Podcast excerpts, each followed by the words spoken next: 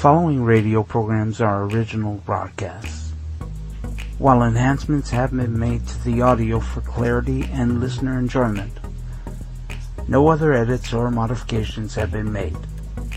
The listener may hear advertisements and notices for tobacco products, alcohol, food, and or services that may no longer be available, nor are they endorsed by Whose Blind Life Is It Anyway.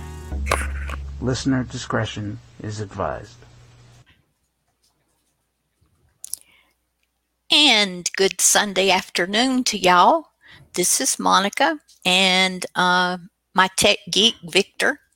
And we're here to bring you another episode of Arts or Afternoon Radio Theater Sunday. And I call it a Sunday because I kind of mix things up and then I put a special program at the end that that I picked that doesn't have anything to do with what I'm already showing. Uh, but anyway, I hope you've got uh, you like what we've got going for you this afternoon. I've got some game shows and I've got a kids show and um, um, oh, and by the way, um, my guru over here told me that someone had written in and requested the shadow. So next week, I'll put him in the pile. Your guru or the shadow? Oh, well. how, how about both? yeah, okay. Uh, I'll put the shadow in there and um, y'all be sure and if you want any requests at all please send them to um, whose blind life is it anyway at? I started to say at victor.com lord have mercy. Whose blind life is it anyway at gmail.com and um, or you can write to me directly at coffee gal 62 that's one word c-o-f-f-e-e-g-a-l 62 at gmail.com on twitter i'm moni60 that's m-o-n-n-i 60 and uh, twitter is um, on uh, victor is at blind who's on twitter that's blind W H O S E. And then we're also on Facebook. Um, The page. the page, yeah, the page. And whose blind life is it anyway? So, uh, you know, like us or comment or, but mainly we hope you'll subscribe and um, have fun with us. So, uh, anyway, I guess now it's time to get. Oh, well, yeah. And if you don't like any of those options, we're on every podcast, Known to man. yeah, known to man, you know. So you can uh, tell Alexa to play Whose Blind Life As- Is It Anyway? And she'll play and play and play and play till Jesus comes. And or until she runs out of podcasts, whichever comes first. Uh, yeah, I, I don't. I don't think she'll ever run out of them. Not as busy as you stay. Well, you think so. But anyway, um, the first thing we're going to show you is, uh, or we're going to play for you, is a game show, um, and it's called "It Pays to Be Ignorant." So I hope you have fun with with this. And here we go.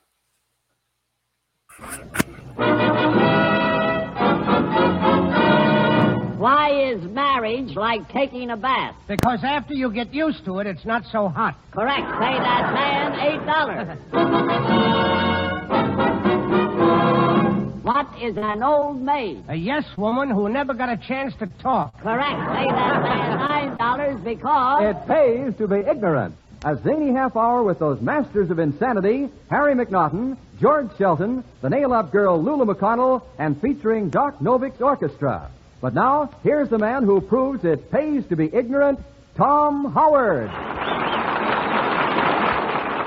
Well, here we are again with that quiz program only for people in their second childhood. We have a board of experts who think Yale College is where they make locks.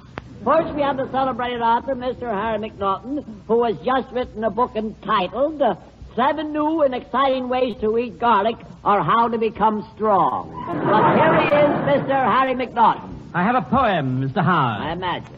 A farmer had a cow he called Zephyr. She was really a beautiful heifer. But when he got near, the cow kicked off his ear. and now the poor farmer's much deafer. Masterpiece. If anyone tells you you can trust a cow, it's a bum steer. I a bum steer. Very good, Miss McNaughton. Next, we have a woman who is so fat it takes her two hours to dress because she has to slow down for the curves. A woman, a woman whose family has no background, but she has plenty. Here she is, the girdle gravel, or the Gertie, or the gravel Gertie of the Floral Park, Miss Lulu McConnell. My bridge work is sure slipping tonight. You know, Mr. Howard, I'm going to I'm going to the movies tomorrow night. You are? Yeah, and I got to get there early. Uh-huh. I'm so thrilled. What's so thrilling about going to the movies? Well, they got a sign outside. Yeah? Says servicemen, 25 cents. Yes? And I want to get there before they're all gone. I Good Okay. uh, Next, we have a man who, the day he was born, the doctor said to his father, Congratulations, I think it's a baby. A man. A man. A man. A man who has been up the river so many times, his friends call him Showboat. Here he is, Mr. George Shelton. So, you know, I got a brother-in-law up the river right now in jail. Uh-huh. And he don't like it. Isn't that too bad? He doesn't like it. Oh, they put him in a cell that leaks. It's full of water. The cell is full of water? Well, he wants me to come up and bail him out. Bail him out.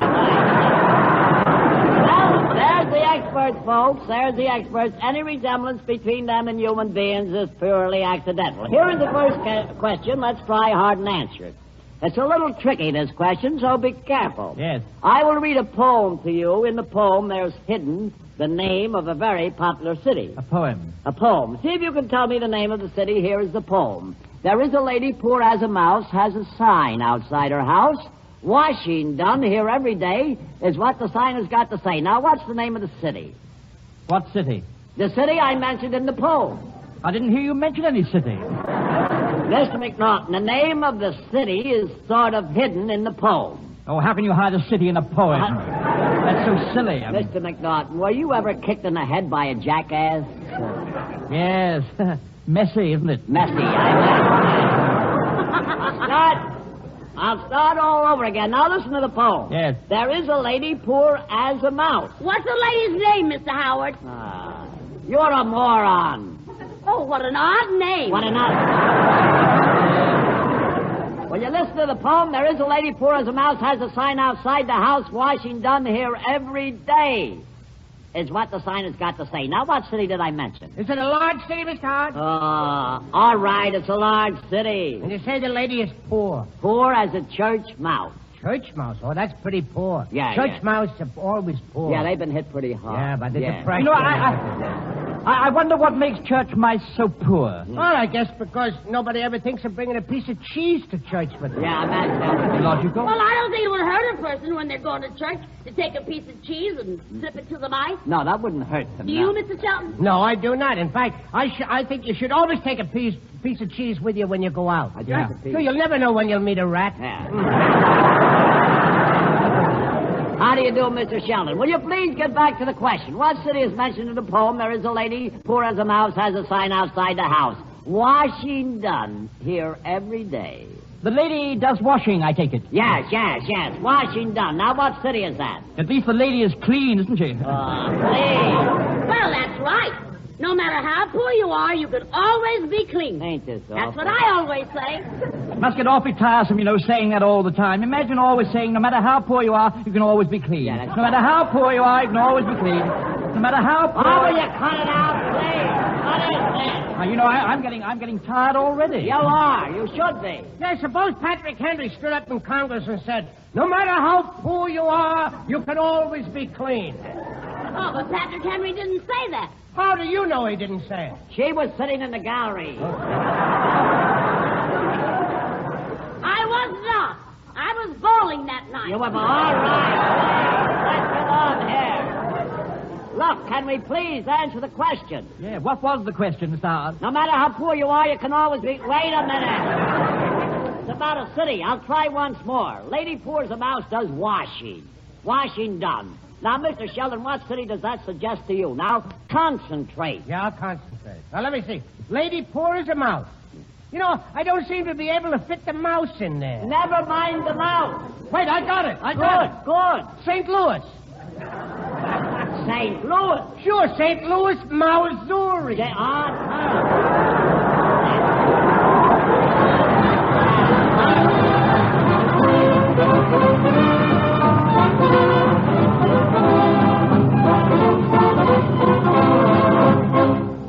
and now for a change, let's hear from our contestants. We've invited two members of the studio audience up here on the stage. They can ask the experts a question. If they get an intelligent answer, we give them four pre-war white sidewall tires. If they don't, if they don't, we give them two discarded soda straws.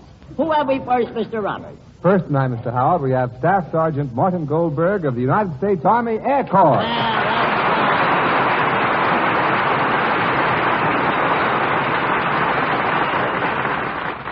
Certainly is a pleasure, Martin Goldberg. We are very glad to have you with us. Thank you for coming up. How do you feel? Feel fine. Well, you certainly do look like you have quite a lot of decorations there, young fella, haven't you? Yes. Uh, what is that? What are they? Is that the oak leaf cluster? Three of them, isn't it? Distinguished Flying Cross and ML with three oak leaf clusters. Oh, the distinguished flying cross. That is very, very nice. Yes, sir, son. It looks to me like you've been around. With all those things. remind me to show you my elk's tooth sometime. We are we are very glad. Would you mind telling us just a little about yourself? Where's your hometown? Would you care to tell us? Brooklyn, New York. Brooklyn, New York. Hooray for Brooklyn. I used to work. I used to work in that town. Ah, stop, will you please? yeah, I was. I was a sergeant in the dentist's office. Uh-huh. You were, you were a sergeant in the dentist's office? I used to drill teeth. Ah, cut it out, please. Look, I say, uh, wasn't, uh, wasn't that kind of boring? that was kind of boring. Never mind, Mr. Sort of, sort of a mouth-to-mouth existence. Look, please, gentlemen, we have a guest standing here. I say, Sergeant, you know, uh, Sergeant Goldberg, I was in the last war, yes. And well do I remember one night we gave a party for our colonel, Colonel Berry. Colonel Berry. I was collecting tickets to the door when a lady and her daughter arrived, and I said, sorry, madam, but you can't get in without a ticket. Yeah, what'd she say? She said, young man, we are the Berries. well, I said, I don't care if you're the cat's pajamas. You can't get in without a ticket. I see. I expect Nice couple, He was right. Orders is orders. Uh, pay no attention to Martin Goldberg. They're just getting near their feeding time. What did you do? Uh, what did you do before you entered the service? Just got out of high school. Oh, out of high school. Isn't that fine? Well, you certainly have gone a long way. And I'm sure we're all proud of you, and they're all proud of you in Brooklyn. We're very happy to have you with us. Yeah, what's your first name, honey? Martin. Martin. Martin? Martin. Oh, isn't that a nice name? Yes. Oh, it's a pretty name. Okay. Ain't he cute? He's a nice boy. Oh, he's as cute as... Oh, he's as... Oh, oh. Uh, oh, Never oh. mind. Will you cut it out? He's not Frank Sinatra. Cut it out, will you? Yeah, well, well, you can just call me Vanishing Cream. Vanishing cream. I'm so soft and soothing. Yeah. And you're good till the last chin, too. Would you reach into the lunch cup there and pick out a question for us, Martin, please? Just any question you get a hold of, and would you be kind enough to read the question right into the microphone, if you will? What season of the year follows summer? Thank you. That's very good. Did you hear the question, gentlemen? There are four seasons spring, summer, autumn, and winter. Now, what season follows summer? Uh, that's a trick question, and I'm not going to fall for it. Well,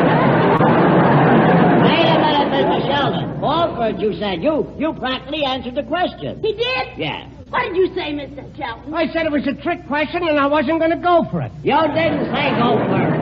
Mr. Howard, what is a gopher? you know, you know, I'm a gopher. You're a gopher? Every girl I see, I go for. Ah. Very good. Now it's time for this.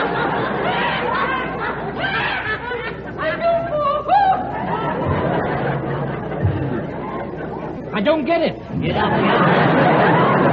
Mr. McNaughton, please. Why don't you bury yourself in a good book? Or better still, just bury yourself. Can anyone tell me about the season? Well, there's salt, vinegar, Never pepper. mind, look, never mind. What comes after summer? You know, Mr. Howard, I always hate to see the summer go, you know. So do I. I had a wonderful time this summer. Stopped at the nicest hotel up in the mountains, had a lovely view from the window, you know. One morning I woke up, it was gone. What happened? She moved. She was- There was a nice hotel where I was this summer, too. Oh, did you have a nice room? No, I lived in the bar. In the bar of the hotel. Couldn't you get a room? Not with a bar in it. Not with a bar. Look, the question's not about hotels, it's about seasons. Uh, you're not getting tired, are you, Martin? We'll be with you in a minute here. Well, if he is, he can come over here and sit to the side of me. Sit beside- You want to come over here, Martin? Never mind, leave him alone. Martin, if you want to wait till after the program's over, I know, I know a cute little place called the Open Door. Yeah, Mr. Yeah. Connell, you couldn't get through an open door. let's get on here. The question, let's get back to the question, gentlemen. Look, will you please answer it and answer it quickly? What season comes after summer? What, Steve? Let me put it another way. Yeah. What season comes before winter? How do you like that? Well, wait a minute. What are you doing? Changing the question? I'm not changing the question. I mean, we, we can't answer the questions, you know, if you keep changing them all Well, the time. Same an- the same answer will do for both questions. I didn't know we had two questions. There is not two questions. I just phrased the question differently. What was the first question? It was about a woman who took a mouse to church with her. Uh, it was not. You know, the last time I went to church, I was insulted. You were insulted in church? Yeah, as soon as I came in, the usher said to me, Pew. Yeah.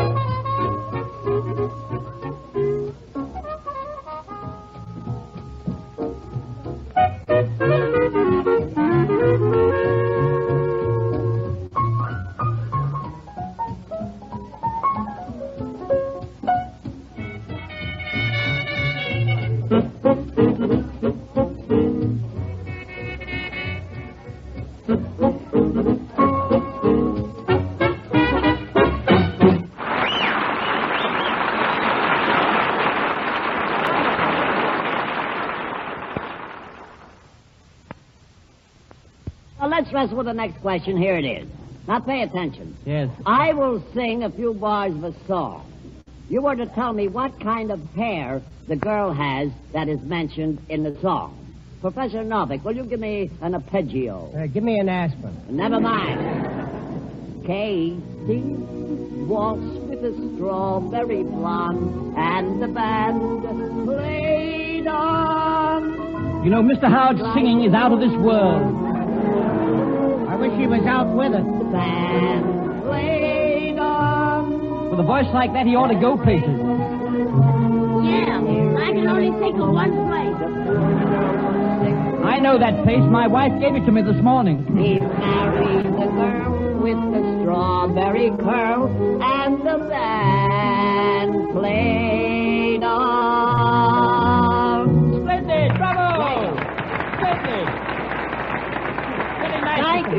thank you, music lovers. You know, I could listen to Mr. Howard singing until the cows come home. You could listen to me sing till the cows, Till the come cows home. come Yes, but when the cows come home, I'd rather listen to them. Okay, okay. Besides, you get milk besides. You get milk besides. That's just utter nonsense. Okay, let's get on. Mr. Howard, Yeah. do you know all of me? Why not take all of me? Miss McCall, I'd need a ten-ton truck to take all of you. Now look, what kind of hair did the girl have in the song? The girl that waltzed with Casey. Was that the Casey that went to the bat and struck out? Mm. He must have played with the Brooklyn Dodgers. Yeah, oh, wait a minute. You know, my father was a baseball player. Your father was a baseball player, yes, and you were his first era. Let's get on. I, I went to a baseball game last week for the first time. Yeah, how'd you like it? Oh, it was too noisy. Yeah? Yeah, I stood up to see where the ball went, and some guy in the back hollered, down in front. Sit down in front. Yeah, what'd you say? I told him I didn't bend that way. You didn't bet, Bob, please.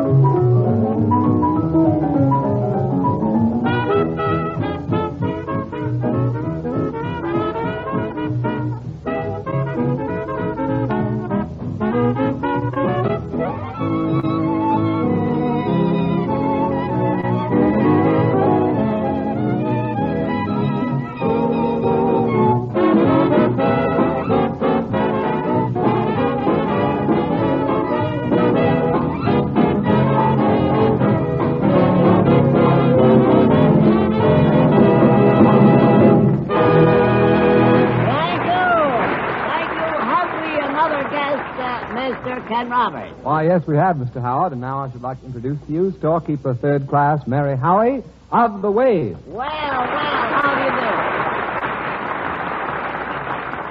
Uh, good evening, Miss Howie. How do you feel this evening? Oh, just wonderful. Well, you certainly do look delicious. I will say that. But where is your hometown? Would you care to tell us? Elizabeth, New Jersey. Elizabeth, New Jersey.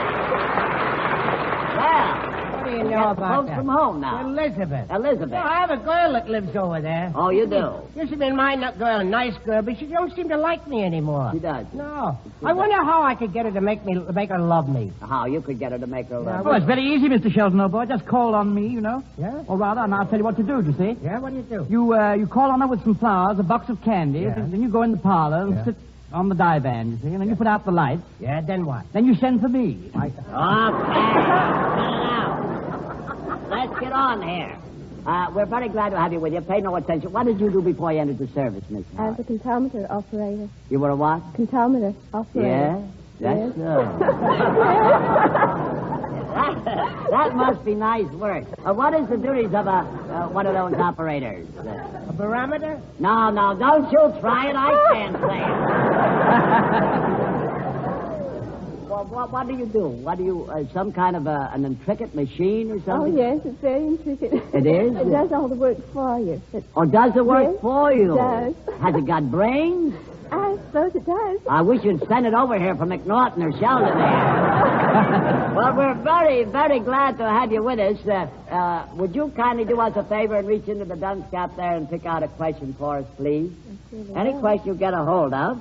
Oh, that's Howard. Don't she look sweet in her uniform? Yeah, Doesn't she look does. Smart? She does Ah, look yes, very... indeed. She sure looks smart. Yeah, she You know. I try to look smart and neat. Yeah. But I have dishpan hands. You have. You have a dishpan face, too. now, if you will help us out by reading the question there in the microphone, we'll be very, very happy. Who was Queen of England during the Victoria era? Oh, that's very good. Who was Queen of England during the Victorian era? Did you hear that? I'm afraid we're going to have a lot of trouble with that baby. Miss McNaughton, you should know that question. Oh, indeed I do. I know the question very well, Mr. Howard. Yes? I'm afraid I don't know the answer. I. I was afraid of that. Uh, Miss McConnell, uh, do you know who was Queen of England during the Victorian era? No, no. That was before my time. I see. Miss McConnell, there wasn't any time before your time. Mr. Howard, who was king at that time? What do you mean, who was king? King of England? King of the. Yeah. You mean Victoria's husband? He, he was not king. He was uh, Prince Consort. I was at a concert last Ah, night. Ah, cut it out. It was lovely. Yeah, really. What, what did they play? Bach. Bach. They played Bach at the concert. Bach. I've never played that. I like gin rummy. I So do I, but it's hard to get gin. That's not it. Gentlemen, will you, will you please concentrate on the question? It's about music. About music. I'm talking about the Victorian era. It lasted from 1837, I believe, to 1901. That was around the gay 90s, wasn't it? That's right. That was about around the time of the gay night. You know, those were the good old days when women wore skirts that trailed in the ground. Yeah. And we used to trail the skirts. And you used to Very cute, Mr. Shelton. Yeah, I remember those days. Yeah. I used to wear a bustle. Yeah. Don't you think it's about time you took it off? Ah, those good old days, you know, when Big Ben was a watch. When Big Ben was Yeah. a watch. You remember those too, Way do you, back. Miss McDonald? Yeah. All right. Is there any chance of getting back to the question again? Yes, go right ahead. Go right Do you ahead. remember the question? Something about, uh, uh, yeah, about Big Ben? No, oh, please, cut it out. Who was queen during the Victorian era?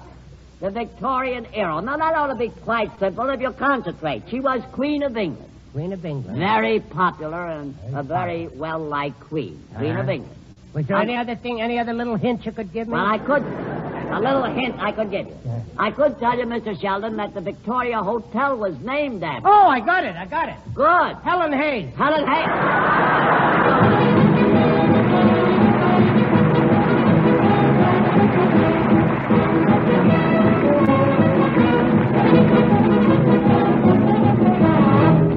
I meant to thank you, Mary Howie, for being with us. It was very sweet of you to come up here, and may I wish you a lot of luck wherever you may be.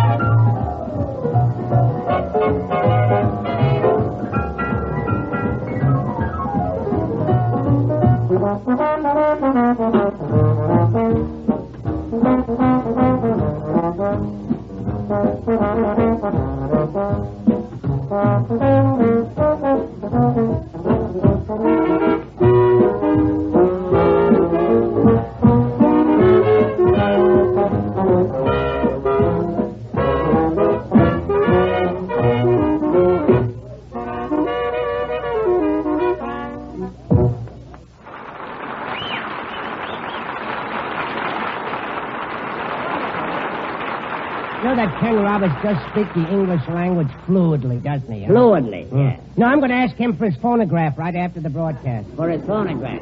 Because he speaks the English language fluent. You eat fluently, too, don't you? No, not necessarily. Come I'm on a and- diet. I see.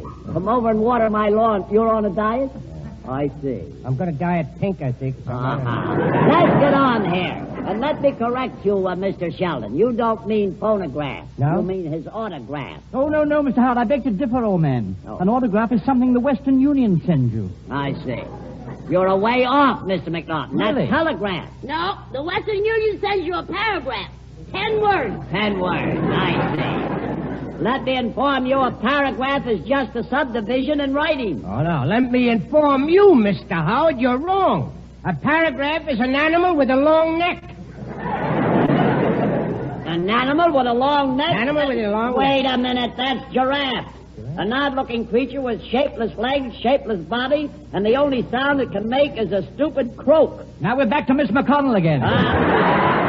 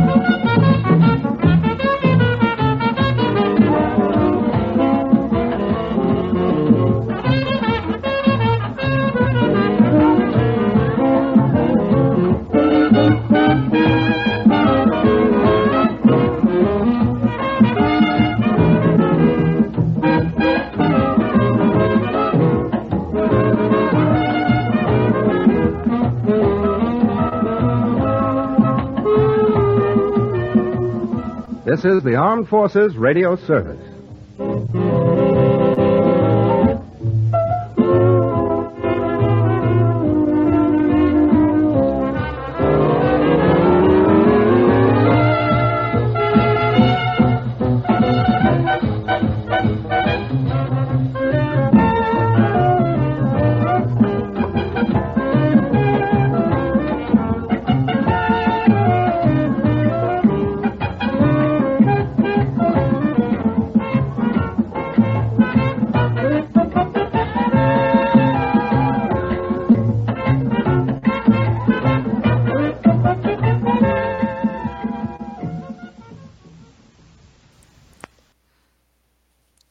Thought that would never end. I didn't Uh, realize they played so much music on the Armed Forces radio service. Uh, yeah, they do sometimes. And, uh, but anyway, I kind of, Wait, wait. I think you should know. Um, the answer to the first question was Washington. yes, The answer to the second question was, of course, fall.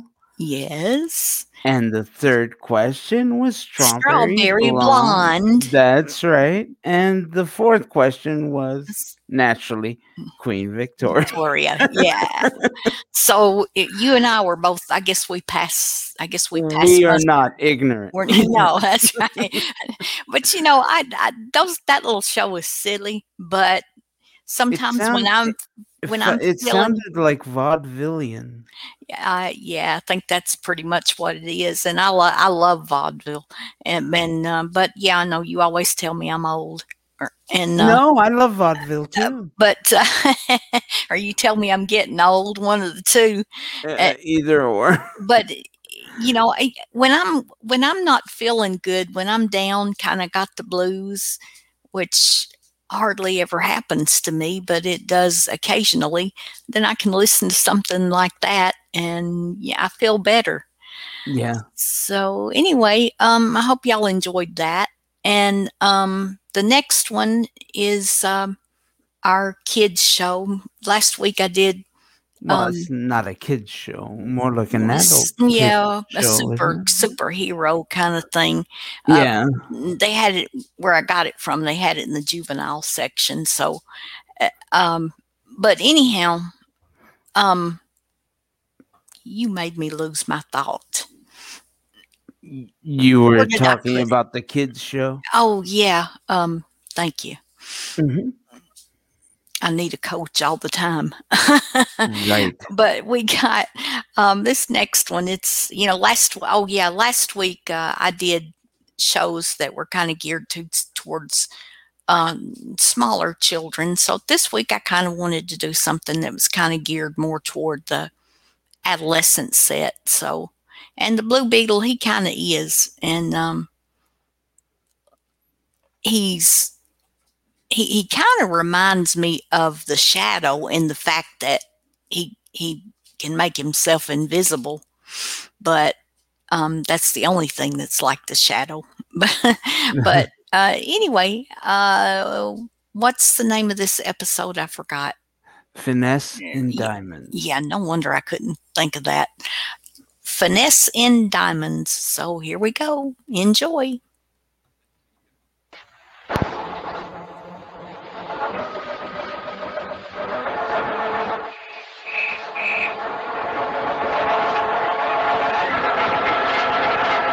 The Blue Beetle.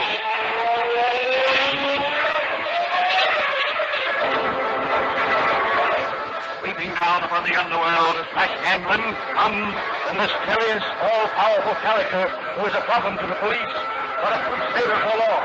In reality, Dan Garrett, a rookie patrolman, loved by everyone, but suspected by none of being the Blue Beetle.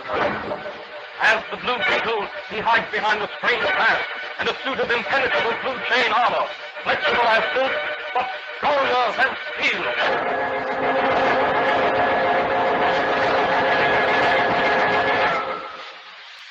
Today's episode of the Fox feature, The Blue Beetle, is entitled Finesse in Diamonds. The wealthy and beautiful wife of Benjamin Bannister, the oil magnate, claims to have been robbed of the famous Bannister diamond necklace, along with other jewelry of lesser value. A peculiar fact of the case is that there appears to have been two robberies. The first, as she was leaving the Starlight Club, a famous dance rendezvous, and another at some unknown time. Apprehension of thugs who stripped the diamond necklace from her throat just outside the Starlight Club disclosed the fact that the necklace they stole was a fake.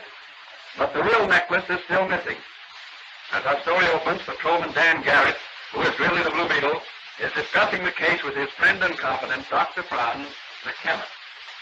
Danny, this Bannister jewel robbery is a very interesting case. Yes, it is. From what you've read of it in the papers, do you believe Mrs. Bannister's social secretary is guilty? Well, the evidence so far is rather convincing. Some of the jewelry was found in the girl's room. But couldn't that have been planted there by the crooks? Yeah, that's possible.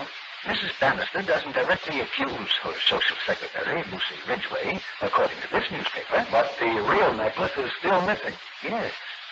Mrs. Bannister claims Lucy Ridgway brought the necklace to her from the safe and fastened it about her neck just before she left for the Starlight Club. That must have been the fake necklace. Yes. That still doesn't prove anything against Lucy Ridgway. According to Mrs. Bannister, she and the Ridgway girl are the only ones who know the combination of the ball safe, except Mr. Bannister, who was out west somewhere on business. The uh, diamond necklace was insured for half a million, wasn't it? Yes. Are you, uh, are you going to work on this case, Danny? Oh, I don't think so, Doc. The Acme Insurance Company has its own investigators, the best in the country. And besides, it's out of the Blue Beetle's line. No unfortunate individuals are involved. Uh, there's the phone. Excuse me, Danny. Hello? Oh, hello, Charlie. Uh, yes, yes, he's here.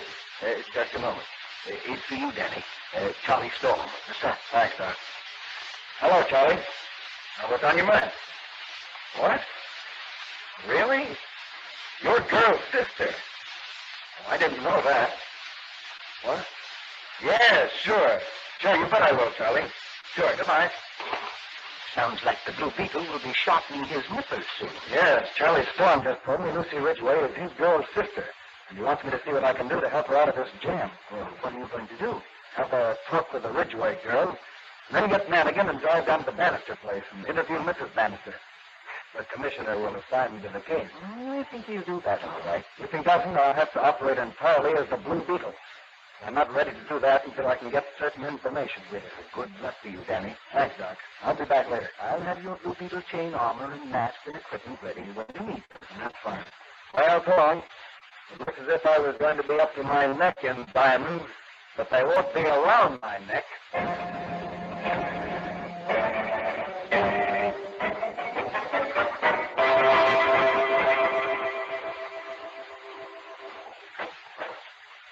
Here's the Ridgway girl, Dan. Hi. I'm uh, Dan Garrett, Miss Ridgway, a friend of Charlie Storm. Oh, yes? Charlie asked me to do what I can to help you in this unfortunate case. I suppose you tell me what you know about this jewel robbery. Well, all I know is that the night Mrs. Bannister was held up and robbed of what proved to be a gilt diamond necklace, I was awakened by Mrs. Bannister and some police officers and questioned about the disappearance of a diamond necklace. Were you aware of the fact that there were two almost identical necklaces? Yes. Mrs. Bannister told me some time ago her husband had urged her to have a duplicate necklace made of imitation diamonds to wear when she went out in public. She had such a necklace made, and when the necklaces were delivered by the jeweler, I put both boxes in the safe. You and Mrs. Bannister were the only ones who knew the combination of that safe. Mr. Bannister also knew it. He's away, I believe. That's right. Now, what can you tell me about Mrs. Bannister's private life that might be helpful in solving this mystery? What has she done recently, and, and with whom has she been associated? Oh, I, I'm afraid I couldn't divulge things like that. I assure you, Miss Ridgway, the information will only be used to right any wrong that has been done. Well, Mrs. Bannister has been losing heavily at bridge recently. She, she's been rather more than attentive to Don Ricardo, the orchestra leader at the Starlight Club, since Mr. Bannister has been away. And, and last week she had a long interview with Mr. McCaffrey, a private detective from the Acme Insurance Company. Before the robbery? Yes. Have you any idea what the interview was about? No, but, but I noticed she seemed quite thoughtful after left and a bit more cheerful. As if something had relieved her mind. Hmm, that's very interesting. Oh, please, when can I get out of this horrible place? The disgrace of it, being put into jail like a common thief. No, no, no, don't worry, Miss Ridgway. I'm on your side, and I'll do what I can for you. But I think that for the present, you're safer in than out of jail.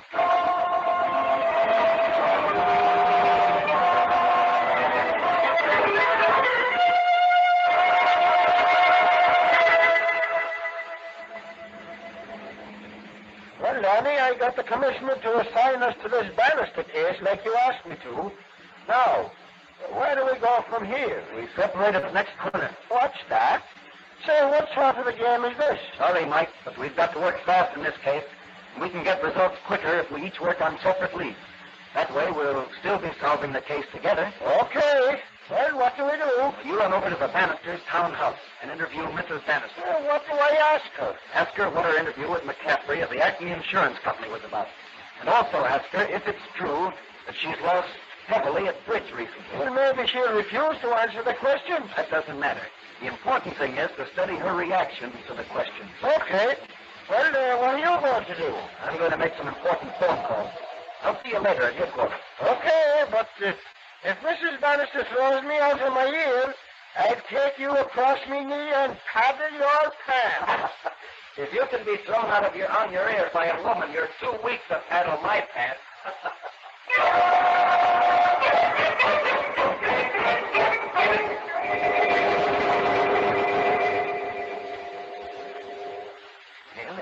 everything's ready for you, Danny. Oh, thanks, Doc. I'm going to take the magic ray and the Blue Beetle flashlight with me tonight.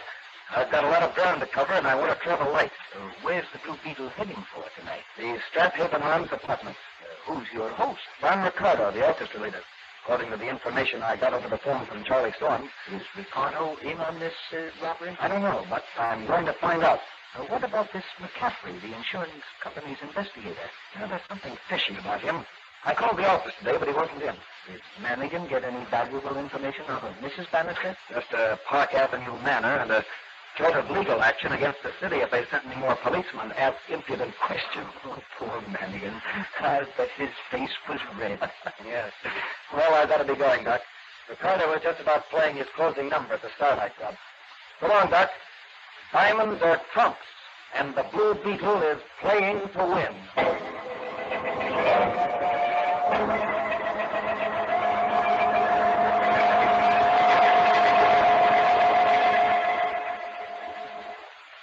Ah, let's quit playing cards and have another look at the necklace. Well, there it is. Oh, boy, they sure are pretty messy spotless. Yes, we should realize quite a sum of money on them. Is it not so, Matt? About a hundred grand. Huh? Is that all? Sure. The necklace has to be broken up. The diamonds sold separately. Oh, see. Well, then there's a part of the insurance your company pays over to the Bannister fame. Hey, Mac? That's right. We'll get 20% of that. Well, that's another hundred grand. With my share, I can go home to South America and marry my sweet senorita. Say, where's the fence? You said he was coming over tonight and making a bid on these spotless. Uh, he'll be here in a minute. That's probably him now. Open the door, Ricardo. Is he? I, I do not know is. Oh, he's a masquerade. Runs down criminals. I'm afraid you're on the wrong track, Blue Beetle. There are no criminals here. Where? What is it you want? I'd like to talk with you alone, Ricardo. Oh, but what about? As you see, we are playing cards. Hmm. Now, why not deal me in? I'll make the fourth at bridge. Uh, we're expecting the other player any minute. And are these the stakes here, this string of glass beads? He calls them... Quiet, Trigger. Your friend seems to resent my calling these things beads. What, drop that necklace, Blue Beetle, or I'll... Quiet, Trigger, I said. Uh, you must pardon my friend, Blue Beetle. He's laboring under the impression that those glass beads in that necklace are real diamonds. So I gathered. I must say this necklace is a very good imitation of the famous Bannister necklace. Ah, that must be your fourth at bridge, so I'll be going. I'll talk with you some other time, Ricardo. By the way, gentlemen, if your visitor is by any chance a fence to whom you hope to sell the necklace, I'm sure he'll verify the word of the Blue Beetle. Those diamonds are fakes.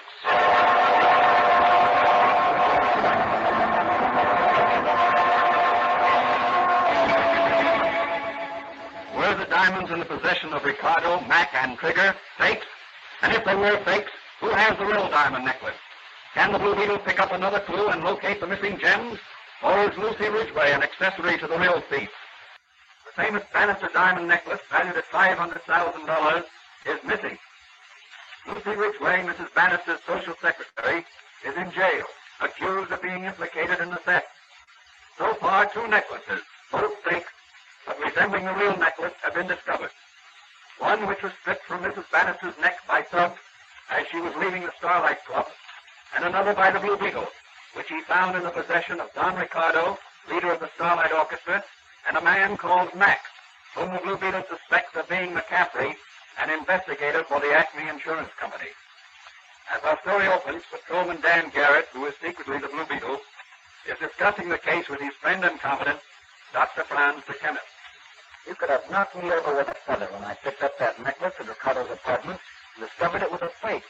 I can well imagine. That makes two fakes. Yes. Uh, what about McCaffrey, Don Ricardo, and Trigger, as you say he was called? I imagine I'll run into them again shortly. Could you arrest them? Only on suspicion. Remember, I caught them with a fake necklace as the Blue Beetle. The Blue Beetle can't testify in court. Yeah, that's right. Uh, it seems a shame. According to this morning's paper, Ricardo was sailing for South America tonight. What? Are you sure? As I remember, it said Don Ricardo, popular Starlight Club orchestra leader, is sailing tonight on the Cristobal for South America. Oh, I've got the stop him somehow. Yes, but how? The ship sailed at midnight, doesn't it? I believe so. I've got it. We'll pick him up just as he's sailing and hold him as a material witness in this case. At least it'll give us a little more time to run down the real thief. Will Ricardo's arrest scare off the others? I'll wait until the last moment before sailing. In the meantime, I've got a busy time ahead of me. Can I help you, Danny? Uh, yes, Doc. You might have your recording equipment hooked up to your telephone. Well, if I should call you at any time on my portable wireless telephone, you could record anything I pick up. All right, Denny. Uh, where are you going now? To get the combination of a Bannister safe from Lucy Ridgway. I'll be back shortly and pick up the camera and photoelectric equipment. I may catch a thief with a camera.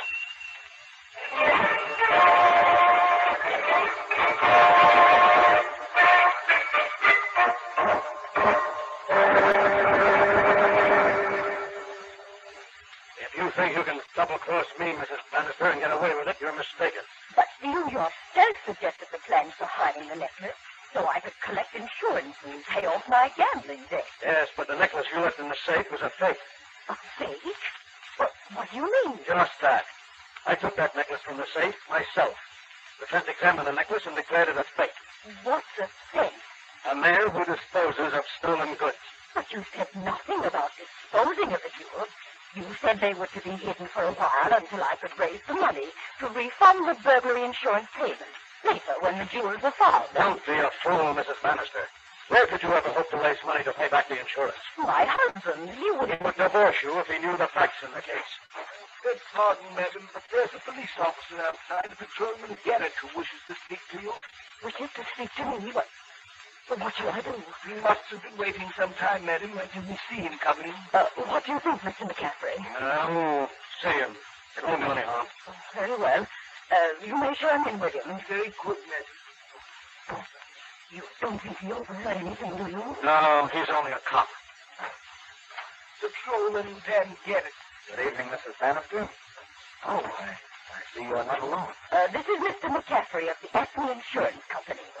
He's as much interested in my missing necklace as I am. I can well imagine. I uh, just wanted to ask you to identify this photograph I have here. Oh, that's my husband. And he's standing in front of our wall safe. Uh, what's that he has in his hand? It's my necklace. When was this photograph taken off, sir? Late this afternoon by a secret device at your country estate. Then he had the real necklace all the time and is just putting it back in the safe. Perhaps. Well, Mr. McCaffrey, I suppose this will clear up your part in this case. The law will interview Mr. Bannister later. Yeah, yes, of course. Well, I'd better be going. I have a lot of details to attend to. Uh, goodbye, Mrs. Bannister. Goodbye, Officer uh, uh, Garrett. I'll be seeing you. Yes, I'm sure of it, Mr. McCaffrey.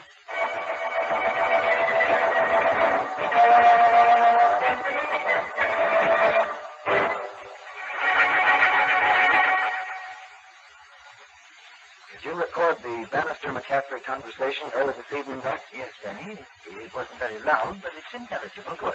I had the mouthpiece of the portable wireless phone against the wall while they were talking in the next room. Butler almost caught me. Well, you got enough to make it hot for the captain. Yes, and I'm going to make it hotter yet for him if my hunch is right. Well, what are you going to do? Well, as they say in bridge, the Blue Beetle is going to finesse in diamonds.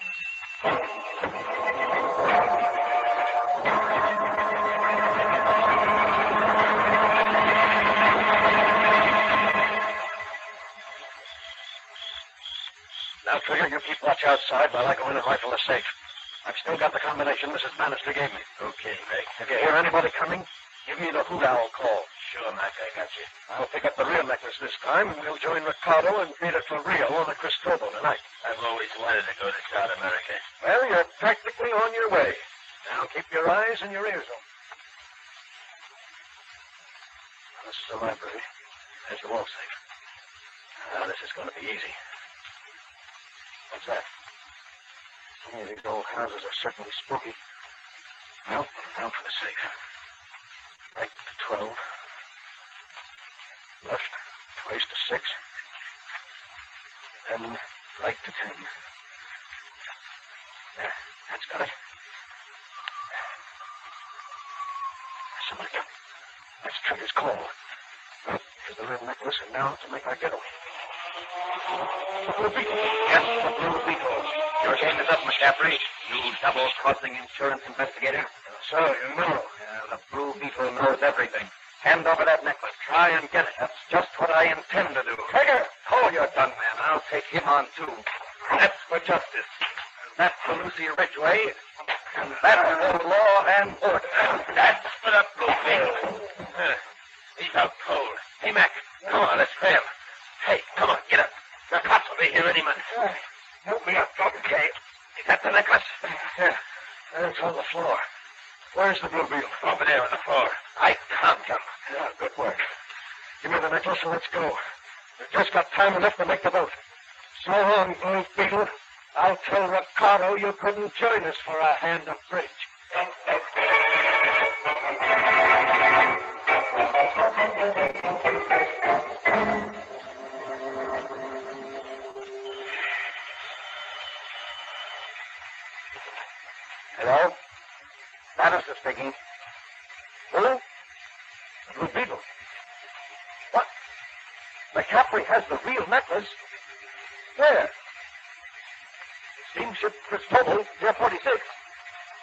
Be right down. What? Well, all right. I won't call the police. I'll come along. Goodbye.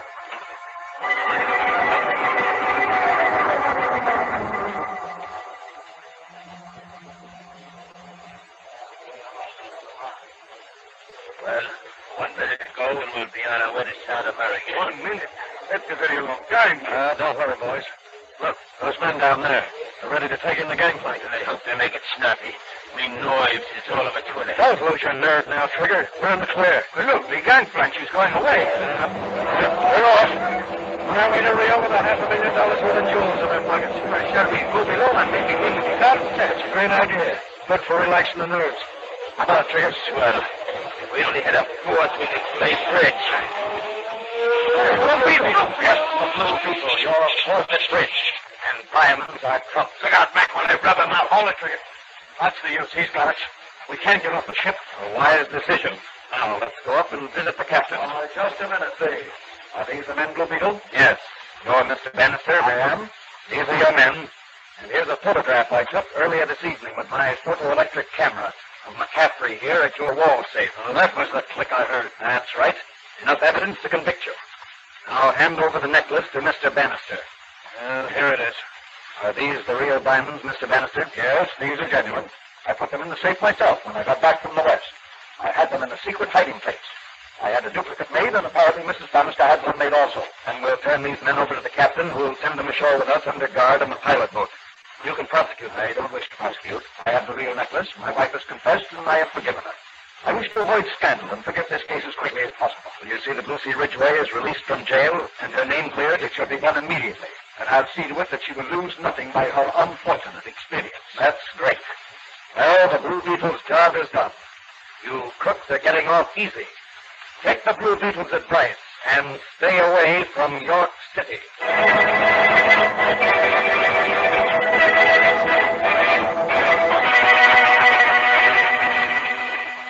And so the Blue Beetle ended another racket, saved a foolish woman from the consequences of her first misstep, and restored the good name of an innocent young girl.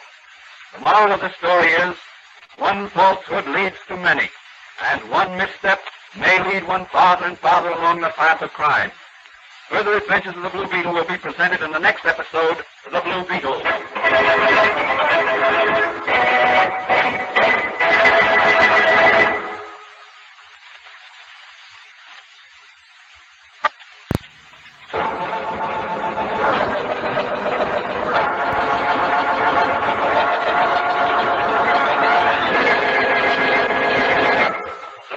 Is a copyrighted Fox feature appearing in Mystery Men Comics magazine and the Blue Beetle magazine.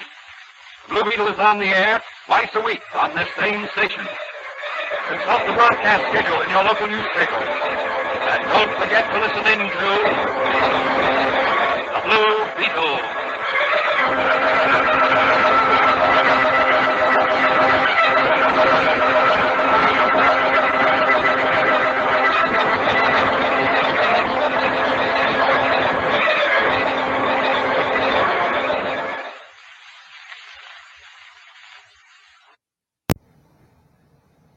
I should note the preceding program was originally broadcast in two parts, and I edited out the well, that ending of the first part and the beginning of the first part.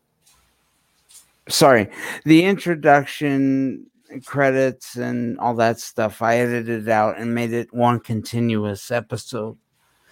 So, uh, people can understand. Uh, am I muted or unmuted? You're unmuted. Oh, okay. So, Uh, I could also tell everybody that I'm an avid comic book collector. And I have been collecting comic books for a while. And until graphic audio came along, I thought comic books were lost to me. Um, having said that, with the advent of graphic audio and, of course, now these radio series, it's it's it, I'm really happy that it's part of my life again. Though I can understand why um, those classic series ended because I mean they're just so hokey. I mean, I honestly believe that Arnold Schwarzenegger and Sylvester Stallone cornered the market on dumb sayings. but to say, oh, well, uh, something about diamonds around his neck was the first time. Uh, by the by the way, there used to in the comic books there used to be uh, three versions of the Blue Beetle.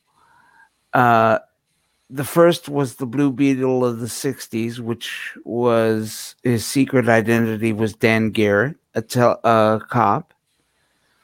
Uh, and then later in the '80s and '90s, uh, the Blue Beetle's secret identity was Ted Kord, who used to be a, an apprentice of Dan Garrett. And then Dan, and this is going to seem convoluted, but Ted Kord was then murdered by Maxwell Lord, who turned out to be an evil telepath. And, and, until that point they they had made the blue beetle into an average person uh for example like batman with only special gimmicks and stuff like that. And, and of course you know um a workout regimen blah blah blah to make him uh almost superhero like but at that point, when Maxwell Lord killed him, they decided to incorporate a mystic component to the Blue Beetle. And they created a scarab.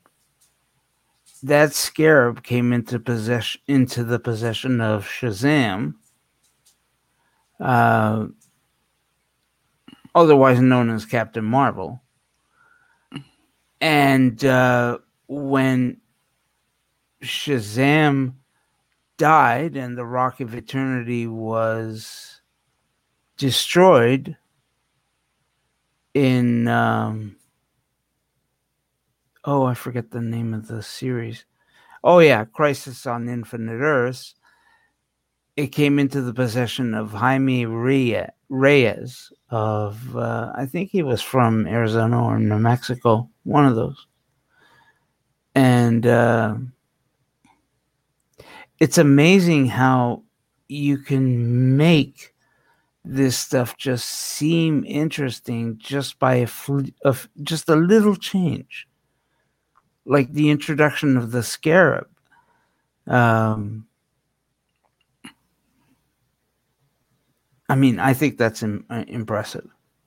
I mean I, I i can't even i i mean what strikes me is that they called comic books magazines back then I always wanted to be able to read comic books. Yeah. Uh, my my sissy would get them, Mhm. and, and she could read them. Sometimes she'd read them to me or read stuff in it.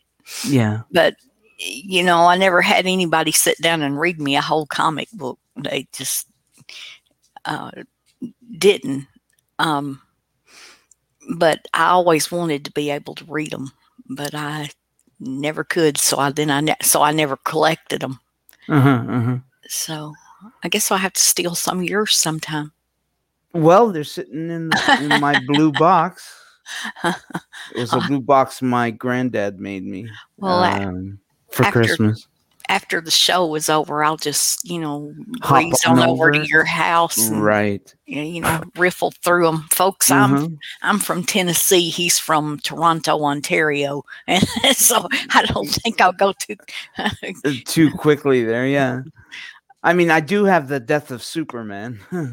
so, uh, I mean, that's worth some money. I'm not. Um, I'm you know I'm I'm not a big superhero fan, but um, So, the comics you liked were Archie and Jughead?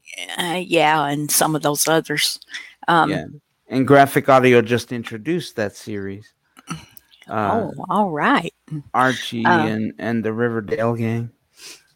um you know I, I sometimes i like superman eh, but uh, um my stepson that I, I used to have a stepson back in the 80s and um um he loved his superheroes and Yeah. uh when he first um when, when i first started taking care of him he um if he didn't want to do something he would bring superman up like um I was gonna try to get him to go to to um, a little Sunday school gathering. Uh, like it, it was the first weekend he was there, and um, that might have been a little soon. But I felt like the sooner I got him into being with other kids, the better.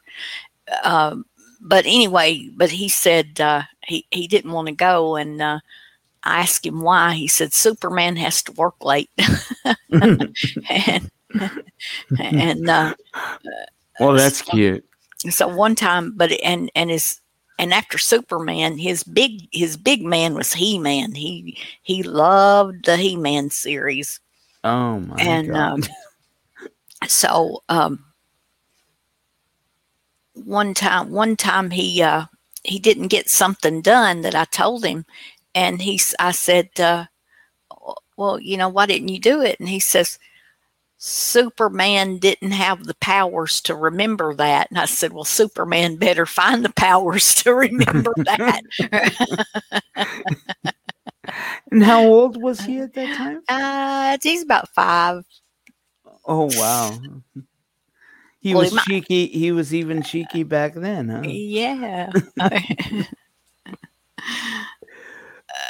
but um, are we ready to move on to the next one, or are we still doing Blue No. Beetle? No, we're ready.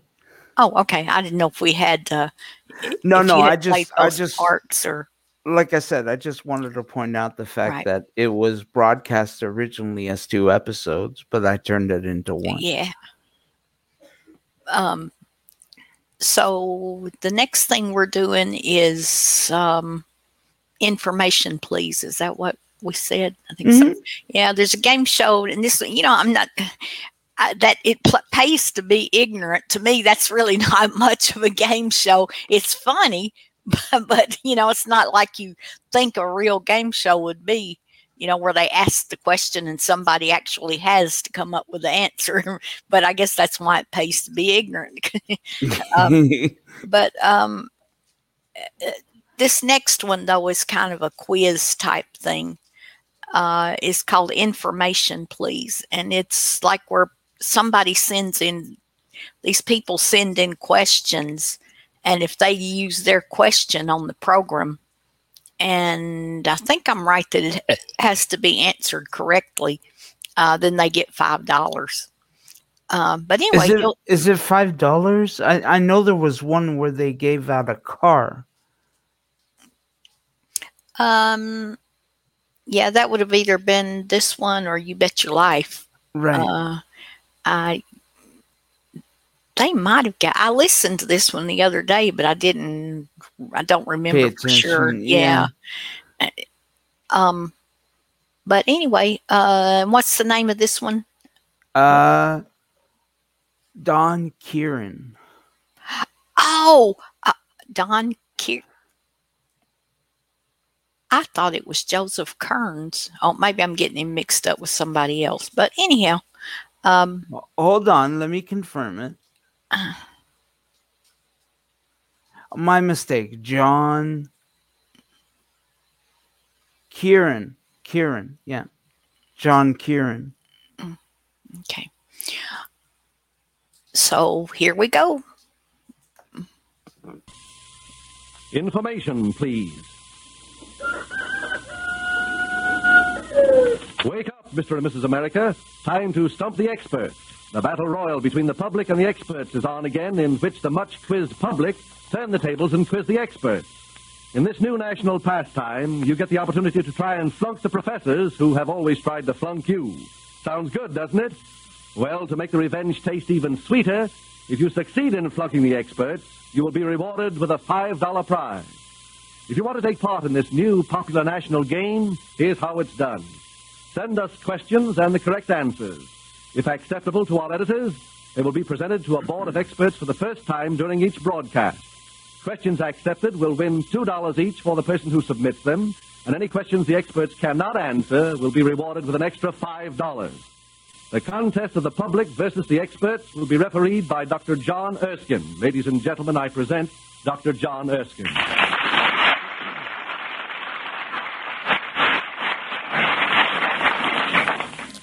Good evening, ladies and gentlemen.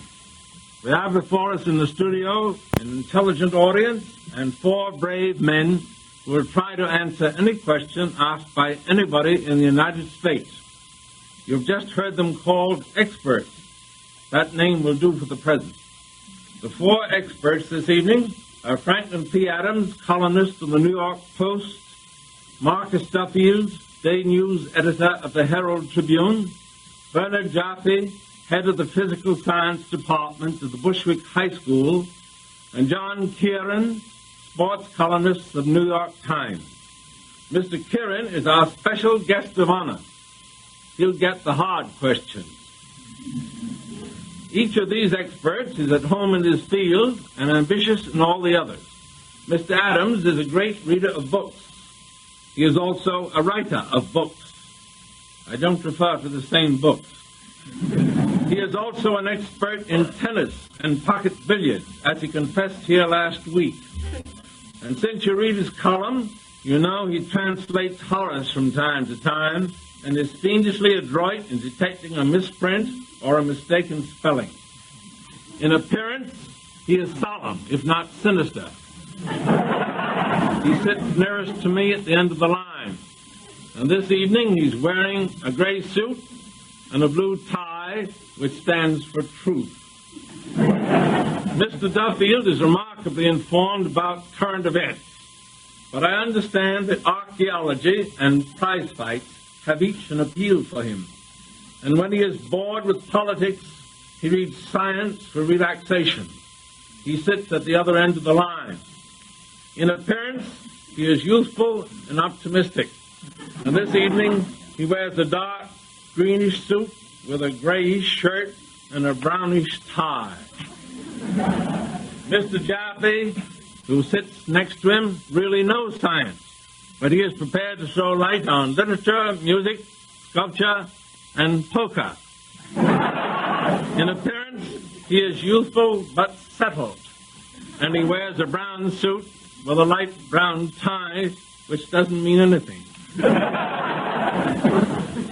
Mr. Kieran, our guest of honor, is, as you know, a sports columnist. He sits next to Mr. Adams. That is, if you know the natural tendency of sports columnists, he is probably on the way to be a dramatic or literary critic, an authority on social, political, and economic questions, and on off days a humorist. I stand in awe of him. In spite of his gray hair, he has the eager look of the insatiable young. and he can ask pointed questions as well as answer them.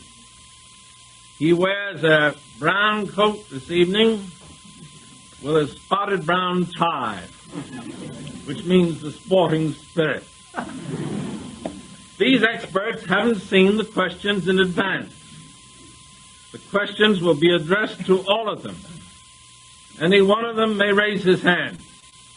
If the question is composed of more than two parts, the four experts may consult among themselves. If any question or any part of a question is answered incorrectly, $5 is forfeited. When you hear the cash register ring, you will know $5 is being paid out to the lucky questioner. If there's any money left at the end, the experts will share it as a bonus. Here in the studio, a number of people are waiting to ask the questions they sent in. Questions received from out of town listeners will be presented by your chairman. Just a second now. You hear that sound? That's the experts, the brains of the experts, beginning to click. And here's the first question from Mr. Fred Peyton Green of Buffalo, New York. The following questions refer to well-known old-time songs. Answer any four of them. First, what was everybody doing in the song Everybody's Doing It? Second, what happens after the ball is over? Third, where did boys and girls together trip the light fantastic? Four, into what vehicle was Josephine invited in the song Come Josephine? Five, upon what seat where she looked sweet was Daisy invited to sit? Now, can you remember those questions, children, or shall I read them again? Read them again. Number one, Mr. Adams speaks for the boy. What was everybody doing in the song Everybody's Doing It? Two, what happens after the ball is over? Three, Do one at a time, and I'll get them. Do one, at a- one at a time, and I'll answer them. fine. Mr. Adams volunteers. One, what was everybody doing in the song Everybody's Doing It? Turkey trot. Correct. Two, what happens after the ball is over?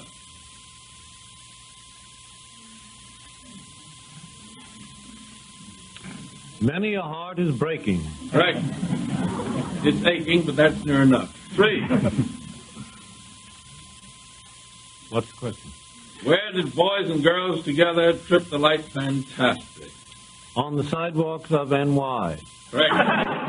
Four, into what vehicle was Josephine invited in the song Come Josephine? In my flying machine. Absolutely correct, and you have four.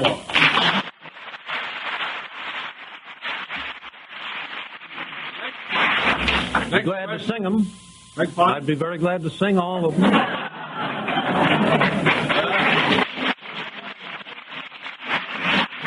Adams, that's where we pause. Next question from Miss Pauline Goldstein, Malden, Massachusetts. In what sports are the following terms used? Stymie, football, huddle, squeeze play, and puck. Uh, just call them over again and I'll answer them. Kieran will finish these off. Stymie, And golf. football, Tennis, huddle, football, squeeze play, baseball, puck. hockey.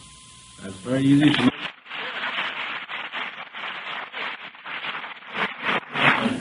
I need the help of Mr. Adams. I'll ask him to repeat in a loud voice these words. Hello, folks. It was a tough fight.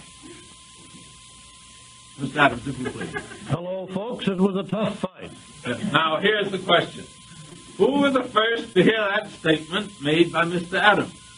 The people sitting here in the rear of this studio, or the people listening to this program in Los Angeles?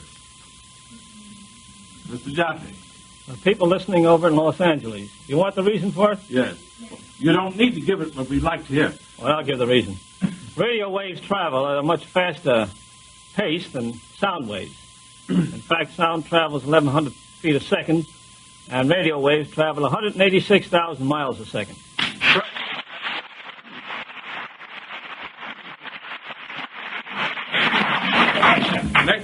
Is from Mrs. Alice Gulizzi, Wadsworth, Ohio. name four ex-sovereigns, each of whom now is a man without a country. I'll try. I'll take a Mr. chance Duffy. on that, Mr. Dr. Erskine. Uh, Alfonso of Spain. Correct. Um, uh, Edward the Eighth of England. Very good. Prajadhipok of Siam. I don't know whether you're How right. about a little help there?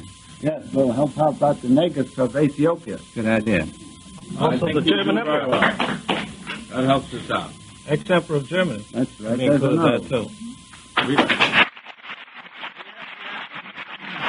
William down on the list, but that's all right. Four kings. Four kings. Good here.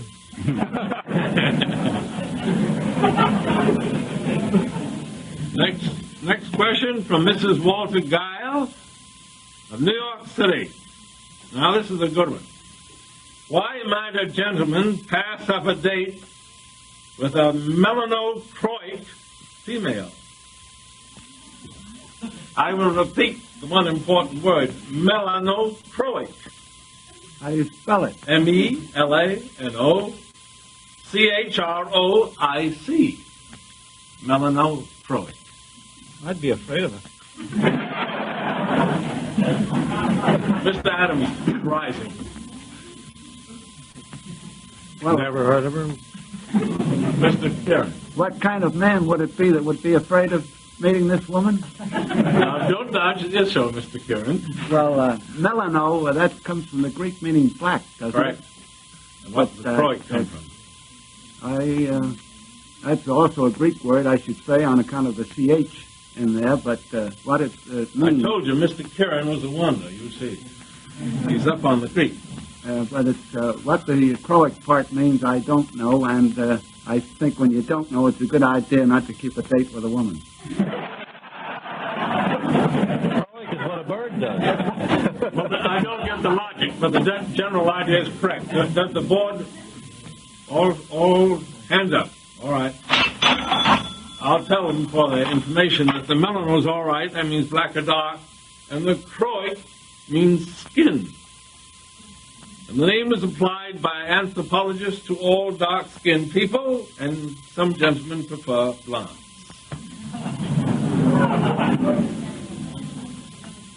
Next question from Mrs. Wittich, Cleveland Heights, Ohio.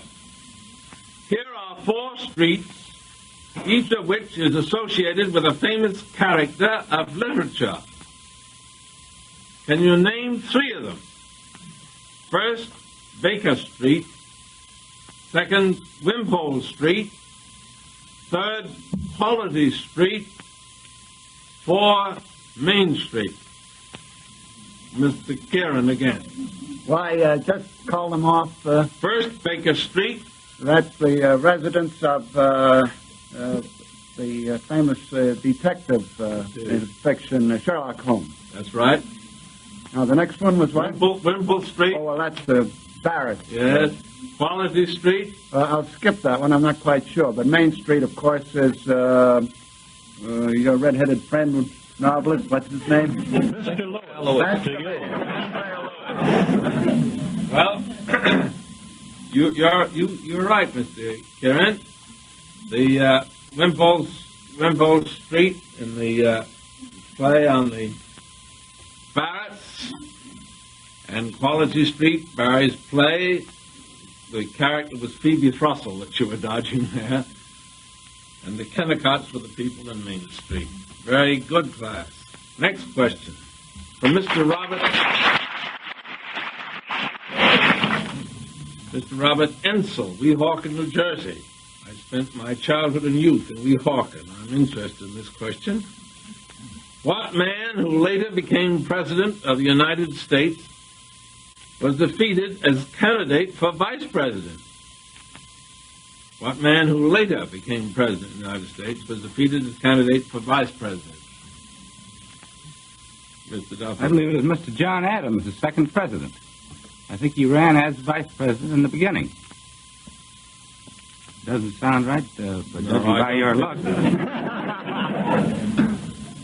don't think so. Thought you were up on current events, Mr. Duffy. Oh, sure. Franklin Delano Roosevelt. Oh, that's quite right. Should have of that quicker.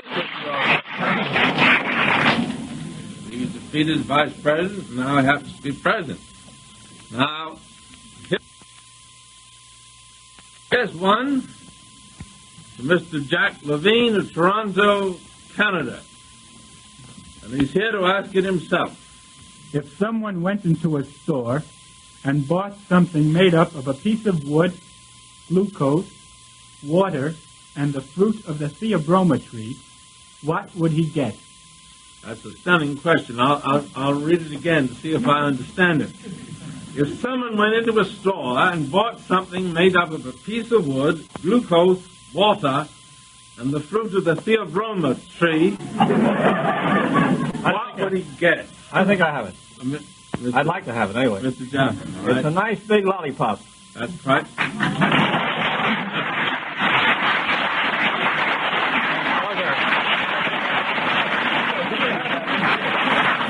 Mr. Jaffe forgot to tell us the flavoring. It would be chocolate flavored. But that was that was pretty close. Now, so far, the penalties are, are very light. The class are holding out. Is that five? Well, we've lost five dollars so far. I I mean, the, the question is, have won five so far. Now, what would be the correct strategy in the following imaginary play of football? You are receiving a kickoff just behind your own goal line. The ball bounces off your hands and rolls to a stop in the end zone. Should you fall on it, run it out, or let it alone? Well, it doesn't make. You should fall on it. Why? You shoot the last That is that is that is. Well, it's a touchback. Correct. Yes. There's Correct. no play on it. Correct.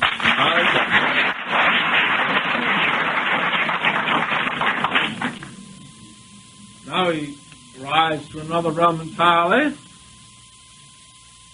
don't know whether we rise. This is a question from Mrs. Priscilla LaPaula, New York City. Give the names of famous philosophers which rhyme, whose names rhyme with the following. Tomato, Barbara Frietchie, Bottle, Whiskey Sour, and Snooty Dane. Try them one by one. I think. How many do you want there? Four? How many names do you want? Well, the question asks for the names. How far can you go? Just Adam. What is the first one? Tomato. Plato. Right. What's the second? Barbara Frietchie. Nietzsche. Right. Bottle for the third. Aristotle. Right. Schopenhauer. Ha! You'll win. Looney Dane. I imagine that's uh, William James. You're correct, and I apologize. You would have been correct on the other. Now, is an oxygen tank necessary to sustain human life in the troposphere? This question comes from Edward Harrington, Philadelphia, I'll take Pennsylvania. that, uh, Dr. Royston. Mr. Johnson, An oxygen tank is not necessary in the troposphere. The troposphere extends to a height of about five or six miles, and life can be sustained without oxygen there. The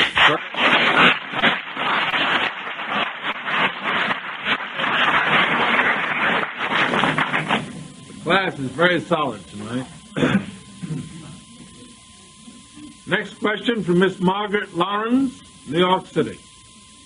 Name a poet, a prize fighter, and an aviator whose names are strikingly appropriate to their profession. a poet, a prize fighter, and an aviator whose names are strikingly appropriate to their profession. Try the poet first. Well, there was a poet named Akenside.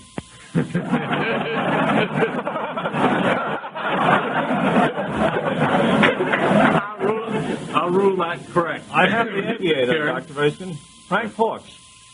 Pardon? Frank Hawks for the aviator. Correct. We still have a prize fighter.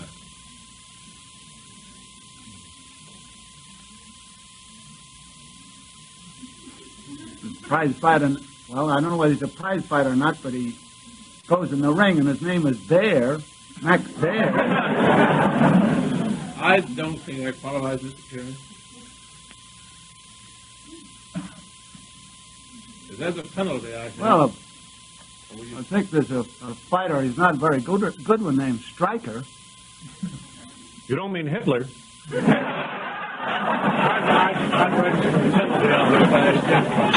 Just for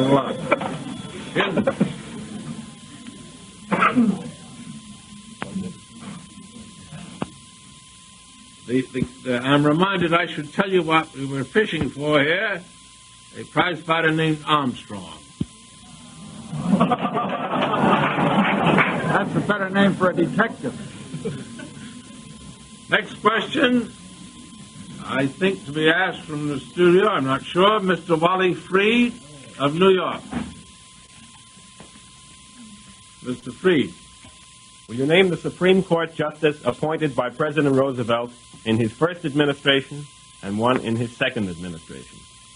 Question is, can we name a Supreme Court justice appointed by the President Roosevelt in his first administration and an appointment in his second administration?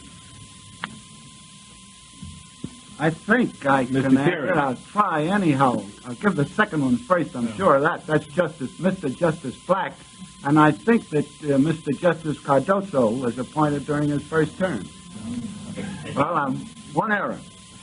One error. Very sorry. One hit. No appointments in the first administration. Mr. Hoover appointed Mr. Cardozo. And in the second administration, I think the question was a little bit tricky. Uh, I should say so. It was Mr. Black. There's also Mr. Reed, was there not? And there are two in the second administration, none in the first.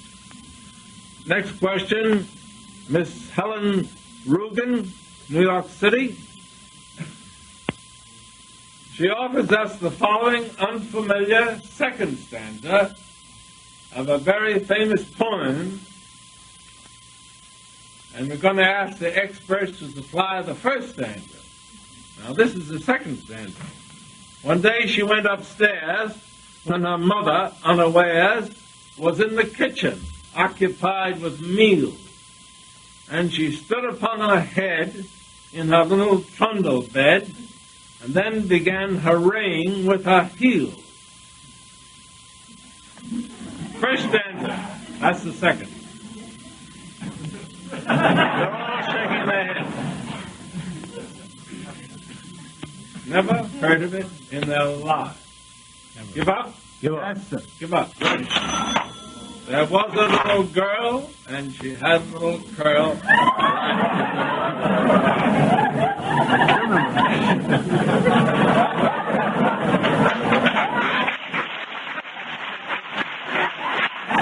experts look particularly blank. I'll give them a moment to recover. Here's a question for Mr. Luke Raviella from Afton, New York. Select four of the following and tell us what sort of creature each one is. Now listen carefully. Number one, the laughing jackass. Two, the titmouse. Three, the ladybird. Four, the chuckwill's widow. And five, the brown creeper. Mr. Kieran. You have to tell all five of them? No, select four. All right, you call them all. Number one, the laughing jackass. That's a bird. A bird, correct. Two, titmouse. Well, that's another bird. Correct. Right around here.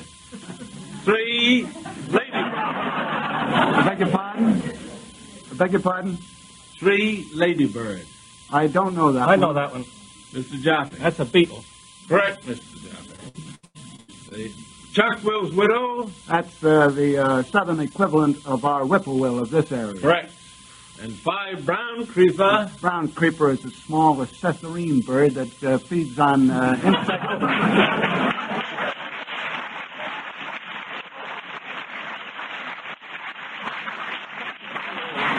Absolutely correct.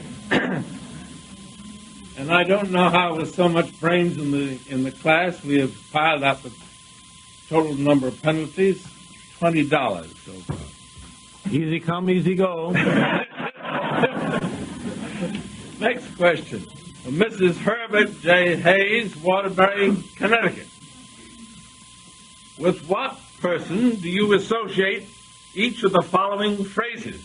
Number one, the little flower. Two, the greatest showman on earth. Three, the Swedish nightingale. Four, the wizard of Menlo Park. And five, Old Hickory. Oh, the whole, class. But who put up your hand first, children? I didn't see. Was it Mr. Duffield there? Mr. Duffield? That's right. Number one, the little flower. Fiorello LaGuardia. Number two, the greatest showman on earth. The Barnum. Number three, The Swedish nightingale. Florence, uh, oh, wait a minute, huh? Well, go on to the next. I'll think of her when I come back. Four, the wizard of Menlo Park. Thomas A. Edison. Five, Old Hickory. Andrew Jackson. And three, the Swedish nightingale. Oh, you're back there again. Let's sing it together. Jenny Lind.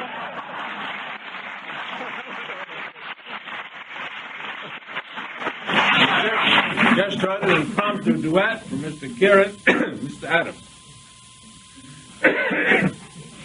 Next question The Nightingales of the Bronx. from Mr. C.F. Smith, Brooklyn, New York, and I think he's here. Explain three of the following slang expressions, telling the game from which it was derived. One, behind the eight ball. Two, he couldn't get to first base. Three, ace in the hole. Four, four flusher. I'll read, I'll read the question again, though I'd, uh, if I had time, I'd argue with Mr. Smith as to whether they are slang expressions. I believe they are professional and highly technical. The first is behind the eight ball. Second, he couldn't get to first base. Third is ace in the hole. Four is four flusher. And the jury of the class are asked to explain the meaning of three of them. I yield to Mr. Adams. Mr. Kieran yields to Mr. Adams. Behind the eight ball is supposed to come from pool, but it doesn't. It comes from a game called eight ball, which is uh, a black ball and uh, is uh, roughly uh, stymies the player. What's the other one? The next is he couldn't get to first base. That comes from the game of American baseball. Uh, three, uh, ace in the hole. Stud poker. And four, four flusher. Draw poker. And what does it mean? Well, it's supposed to mean a uh, a man who uh, is not is uh, pretentious and who uh, hasn't got all the cards. That's correct.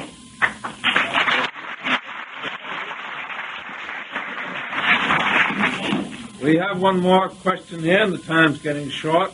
I think you'd like to hear this from Mr. Jack Lippman, Brooklyn. I think he's here. Is Mr. Lippman here? If not, I'll read his question. Which of the following foods contains the highest percentage of water? Milk, macaroni, Oh, or oysters? The oyster. Mr. Jaffe is right. We now know whether to begin the meal with milk or oysters or feed the child oysters or milk. Penalties, total penalties, 20, and I, I must hurry on and tell you that we have no more questions for tonight. Total penalties 20. I offer you our thanks, members of the board, all the folks that have submitted questions. Mr. Cross has a word for you about next week's contest. Good night, everybody, and come again. Thank you, Dr. Edson. We'll meet again next week for another mental tug-of-war with Mr. Clifton Fadiman officiating. The board of experts will include FPA Franklin P. Adams, Marcus Duffield, Bernard Jaffe, and our guest of honor, Marc Connelly, author of Green Pastures. This is the National Broadcasting Company.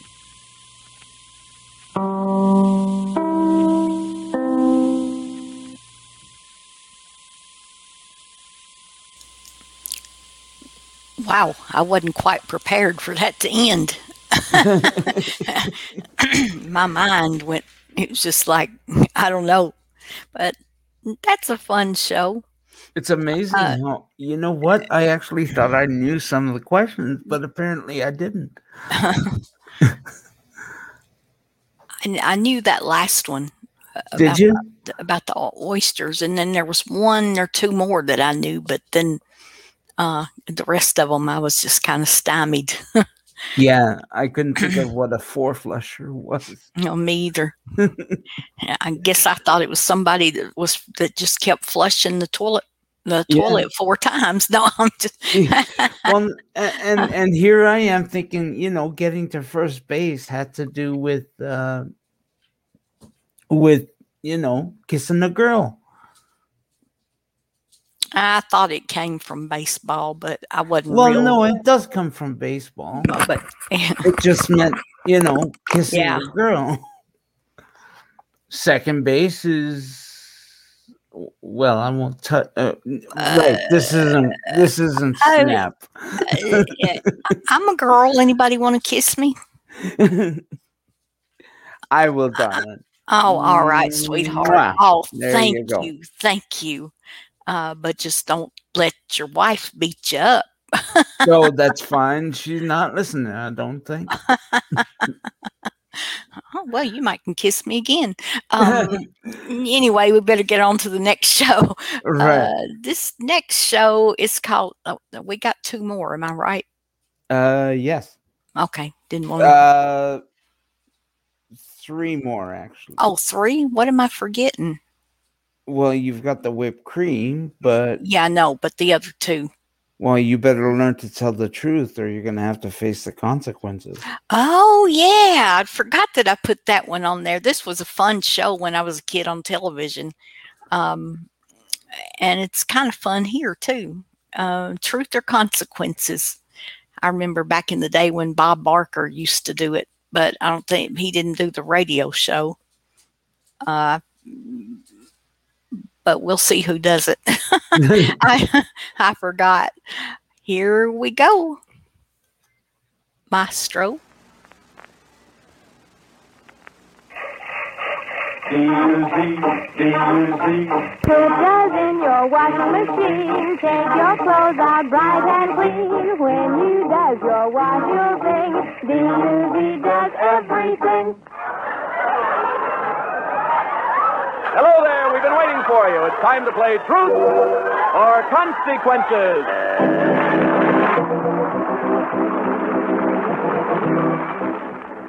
Yes, Truth or Consequences, the show that does everything on the air, brought to you by Duz, the soap that does everything in your wash. And here is a very excited master of ceremonies tonight, folks. Excited because he dreamed that Miss Hush would be identified tonight. So here he is, Dream Boy, Ralph Edwards.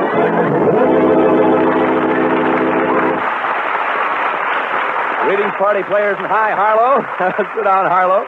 Dream boy, my eye. Nightmares, more like it. Listen, listen to the list of prizes to be won by the one person in our Truth or Consequences audience who identifies Miss Hush when we call on the phone. Now, Harlow, you check them off to make sure that uh, I mention every one of them. A 1947 Buick Super Convertible from the Howard Automobile Company. A Bendix Home Laundry with washer, dryer, and automatic ironer. A round trip ticket for two via United Airlines to Honolulu, and a suite of rooms for two weeks vacation at the Matson Lines Royal Hawaiian Hotel. A $2,000 Columbia House trailer completely equipped. A $1,000 diamond and ruby Bulova wristwatch. An RCA Victor radio phonograph combination, plus a new 1948 RCA Victor television receiver, and a library of 100 Red Seal records.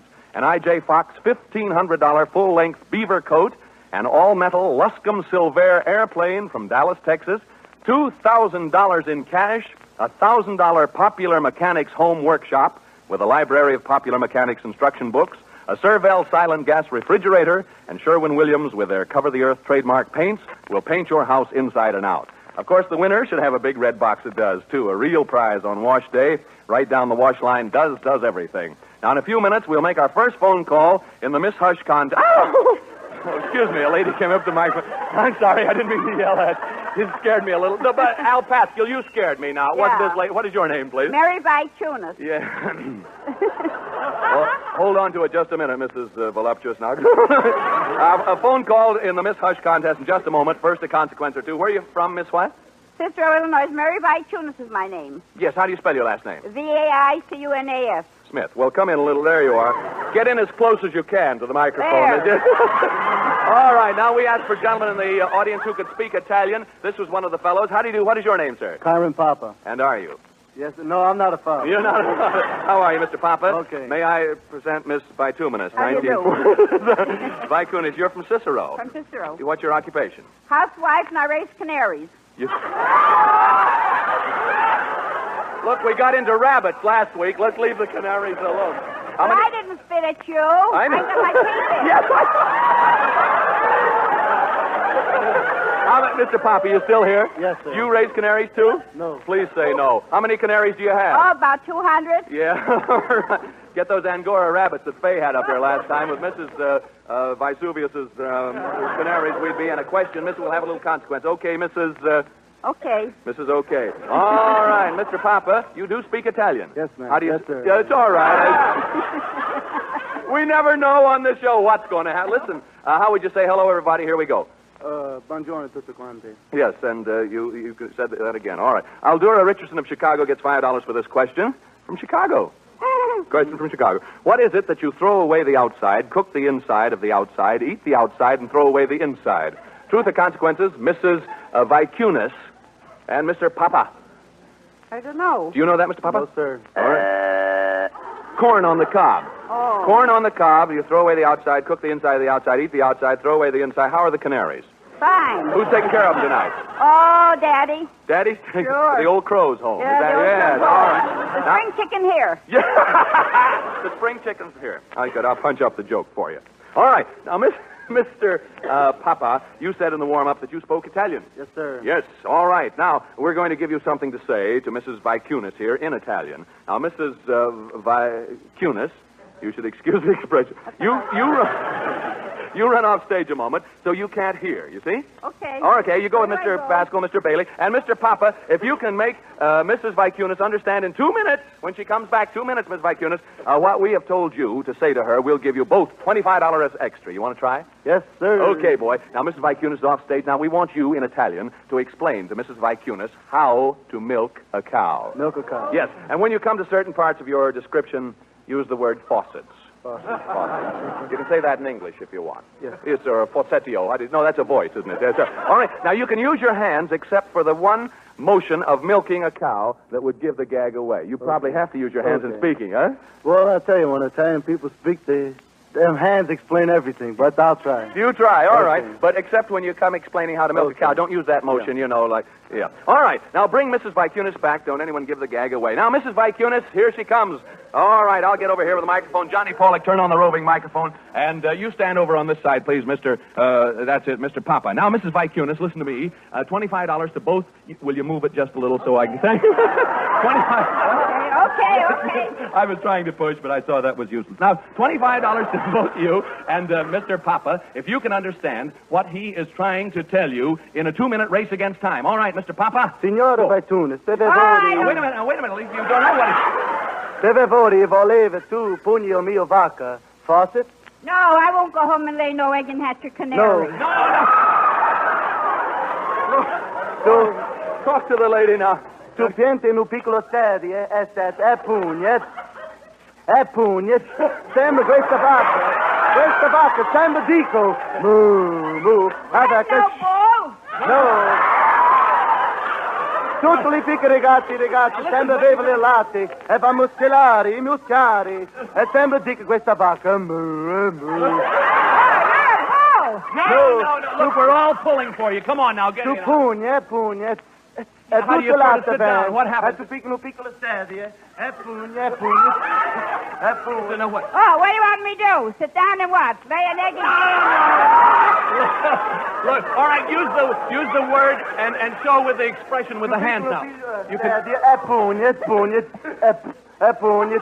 what, what kind of a noise does it make? Moo. Nu vacca, Oh, yes, I drive an automobile. Si pugna, e pugna. Si pugna, pugna, pugna. Latte, beve, fa muscolare, pugna. What noise does it make? Moo. Oh, milk a cow. Bravo. Thank you. Thank you, Mr. Papa. Thank you very much. That was wonderful. Oh, okay, okay. Pulling for you, Yeah, Mr. does, does everything. Oh, yeah. Right, yeah, does everything You Mrs. Vicunus. You're wonderful. Yes, thank you very much. Uh, $25 apiece extra plus $10 consequence money. Now, uh, stand by. In a few moments, we make our first phone call in the Miss Hush contest. Oh, uh, Mrs. Vicunus, you get this big... you get this big red box it does, too. You... Yes, you bet it does, Miss Vicunus. Here in Chicago, they found one thing Duz doesn't do, though. It doesn't stay on the store shelves. Right, Harlow? Right. More and more families are doesing their wash these days from Chicago to Cheyenne. Everybody's choosing this one wonderful soap that does everything in the family wash. Duz really is different from all the other leading package soaps sold for wash day. Even gives you more suds, ounce for ounce. And they're real soap suds, too. You bet. Those Duz suds have the cleaning power to get grease stained work clothes clean, spanking clean with just a short washer run. To get streaked up towels and linens beaming white, really dazzling white, without any hard scrubbing. And Duz does more. It's actually safer for the newest, brightest colors you wash. When you've got Duz, you've really got something. Yes, the soap shortage proves there's no substitute for Duz. You see why it's selling faster than ever, folks? First chance you get, get Duz. From the roughest and toughest to the whitest and brightest. Duz does everything. What a soap. Thanks, Harlow. My, aren't these, isn't this a lovely looking couple at the microphone? Here, two uh, uh, parents, I believe, from Chicago, right? Right. Come in real close. You're Mrs. Albright. Hello, Miss Albright. How are you tonight? Just fine, thank you. Just fine. That's good. And Mr. Albright. Very good, thanks. What's your occupation, sir? I'm a chemical salesman. Good. How's it selling these days? All right. Well- to speak. All right, now, ladies and gentlemen, don't leave your phones or radio. A Miss Hush call is coming up, and we'll keep the party rolling with uh, our two contestants here, Mr. and Mrs. Albright. Here's a question. Alice M. Hensel of Worcester, Massachusetts asks, What can run on one leg? What can run on one leg a long time? How about that, Miss Albright? What can run on one leg? A lady's stocking. That's terrible. All right, you haven't told the truth, so you must pay the consequences. Now, Mrs. Albright, Mr. Albright, you told us during our pre-air time period that you had a, a, a little boy, eight, nine, ten, or eleven, or how Just old? 11. Is that right, Mrs. Albright? Yes, All right, now, uh, what is his name? Tommy. Tommy. And where is he now? Oh, he's supposed to be in bed. Oh, Tommy, you better be in bed. Probably listening to this radio Is program. he? Tommy, Mommy's on the radio. Look, look, Tommy, Mommy's on the radio. Mommy's on the radio.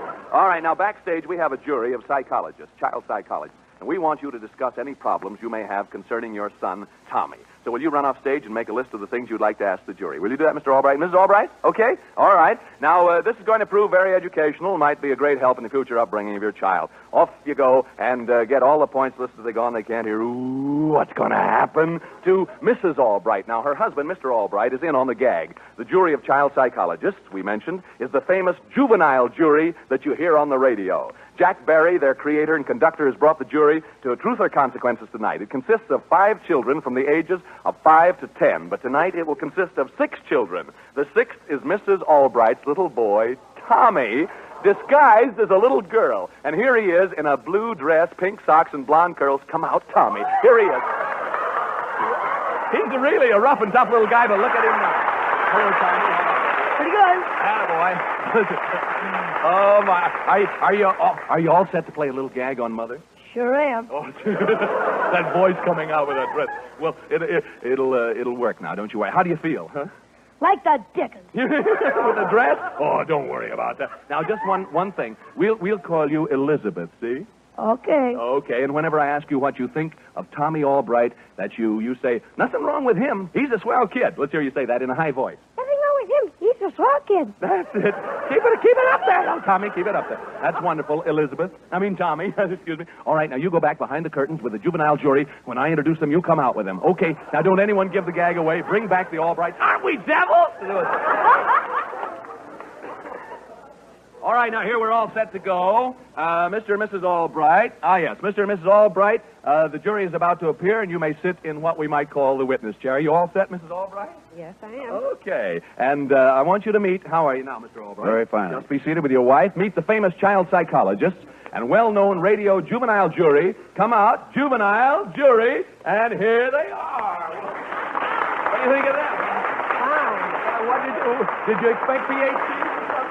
I certainly did. Well, no. Well, let me tell you, these kids, these kids are terrific, Mrs. Albright. They know children, believe me. Uh, children, children, I want you to meet, I want you to meet uh, Mr. and Mrs. Albright, whose child will be the subject of your discussion tonight. Uh, first, here is little, I tell you, I'll let each one of you give your names. Charlie, you get into the microphone, and, and this is Mrs. Albright, Charlie. You say your name.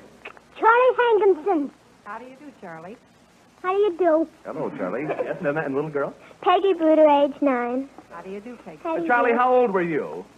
Six. Yeah, well, you're getting to be a big guy now. All right. Yes, sir? Your name. Kong Lu. How do you do? Hello. That's Kong. And the next? This is Mr. Robin Miss- Morgan, age five. How Robin do you do? Robin Morgan, the Albright. Hello, Robin. Dickie Rollin, age seven. Yes. And uh, uh, you're seven. And? Elizabeth Bailey, age nine. All right. Now, okay. Now, the jury is ready to hear any problems you have with your little son. Now, I'm not Jack Barry, but I'll try to uh, be mediator here. And you may get in on this too, Mr. Albright, if you will. All right. Your first uh, uh, problem, Mrs. Albright. Do you have a problem? Yes, my my little boy likes to go to the movies, but he wants to take a date. Do you think he's too young? All right. Now, uh, let's see. Charlie, what do you have to say about that? What movies does he like to go to? Well, uh, Wild West and adventure. Huh? Double features, He can spend more time there. All right. Uh, uh, Peggy? Has your son had any experiences with girls before? Well, we're not quite sure. What'd you say? We're not quite She's not quite sure. She's. Uh, uh, all right, Elizabeth? Oh, nothing wrong with him. He's all right. Yes. All right. Now, uh, Kong? Is the girl pretty? Well, we hope so. Yes. Uh, let's have Robin now. Well, you're probably worried because you're probably worried about him going out because he takes too much of your money. So why don't you a- tell him to ask the girl to pay for everything, and then you won't have to worry. Well, do you think he'd get a girl to go out that way? You think you get a girl to go out? Well, I tell you what, we'll save that for the uh, the uh, decisive period, which comes uh, late. Uh, Dickie? Did you go out with boys when you were 11? No, I didn't. Uh, well, that could be that. All right, uh, Elizabeth? Oh, nothing wrong with Tommy. I should think you should let him go out. Let him go out. All right. Well, now this is very good. Uh, Kong, do you have another question? How old is the girl? About his age or a little bit younger. Yes. All right. Now, uh, well, all right, Charlie. Qu- they they keep. How much younger? Not too much. Uh, uh, do you have another one, Robin, that you want? Yes, sir. The only question I can think of is who is Miss Hush? it's Mumbles. That isn't supposed to be in there now. Mumbles. All right. Now, I tell you what, uh, we have the, the problem has been presented. The, uh, the questions have been asked by the kiddies. Now, let's have each child here on the juvenile jury uh, say uh, what they want to about this situation. Now, here comes the decision. Let's see. Uh, do you have a, a decision in mind for this uh, Mrs. Albright, Mr. Albright, about their son who wants to go to the movies and they don't want him to go? Charlie, how about you? Well, I think that you should let him go to the movies, even he's so young, but I think he should. Uh-huh. Well, I'm glad to have your opinion. Yes. All right. Let's have um, let's have Peggy. Now, Peggy. Well, before I give my answer, I want to ask one question. How much allowance does he get? About 50 cents a week. Oh, boy. I'd like to meet, meet him myself. Yeah, now, never mind, Peggy. Please, Kong, what do you got to say? How do you I like think that? he- Uh, all right, Kong, what do you say? I think he should go out with a girl because later he might like to marry her. Yes, you can't tell. Robin? Well, I think that he'll have enough time to go out with girls when he's 23 or 50. Oh, she's on your He won't. All right. Dickie? Well, the way the, the girls are wearing long dresses today, I don't know why anyone would want to take it. Oh, see. All right. Now, uh, uh, Elizabeth, what do you think? Nothing wrong with Tommy. I, he's a good kid. Yes, all right. Well, I guess these children have solved all your problems, uh, Mrs. Albright. I think you should be grateful for all this advice. As a matter of fact, uh, Elizabeth here has a great deal of faith in your little boy, hasn't he? She kept saying nothing wrong with him. Oh, both of you, uh, come on over here, and I want you to meet them personally. Um, uh, you, uh, Elizabeth seemed to have a great deal of faith there. Uh, my goodness, isn't Elizabeth cute, Mrs. Albright? He certainly Yes, is. hasn't she got beautiful blonde curls? Very, I should say. Elizabeth, give your curls to Mrs. Albright, why don't you? Huh? Are you going to give the curls to her? Say, there you are, Mama. Hi, Mom. Why, Tommy Albright, what are you doing down here? Oh, man, we really got her. Now you pull your mom. I certainly, I don't know what to say. Oh, well, it's, it's little Tommy. Oh, how, how do you feel now? I feel like getting off this dress. I'll bet you do, kid. Thank you, juvenile jury, for a wonderful job. Thanks, too, to your head man, Jack Barry. For each of you, um, including Tommy, we have a $25 savings bond and a Parker pen and pencil set. And for you, Mr. and Mrs. Albright, we have a 72-piece set of fine art sterling silver plus a big red box of Duz. There you are. Uh, any jury will tell you there's no soap quite like Duz. From the roughest and toughest to the whitest and brightest, Duz does everything. And now, and now stand by, stand by, America. I'm now going to call the person who gets first crack at tonight's giant jackpot consequence. This is the person in our radio audience who gave us in our first week's contest the best reason why we all should support the March of Dimes. Now, uh, let's see, let's see. Let's have first of all the call here. Hello, hello, hello. Yes, hand me the phone, please, I'll place the operator. Get me Charlotte, North Carolina, please. Now we know the city. We know the city. I'll bet everyone in Charlotte, North Carolina, who entered the Miss Hush contest is shaking in his boots. Hello. Charlotte, North Carolina. Our NBC operator will give you a number in Charlotte to call. Will you please ring it? Give her the number, please, NBC. We found out that Miss Hush is not Elsa Maxwell, Maude Adams, Spring Byington, nor Fred Allen. As, as a matter of fact, we've had a couple of very exciting weeks with the telephone calls. We lost uh, uh, ten years of our lives there last week. Hello.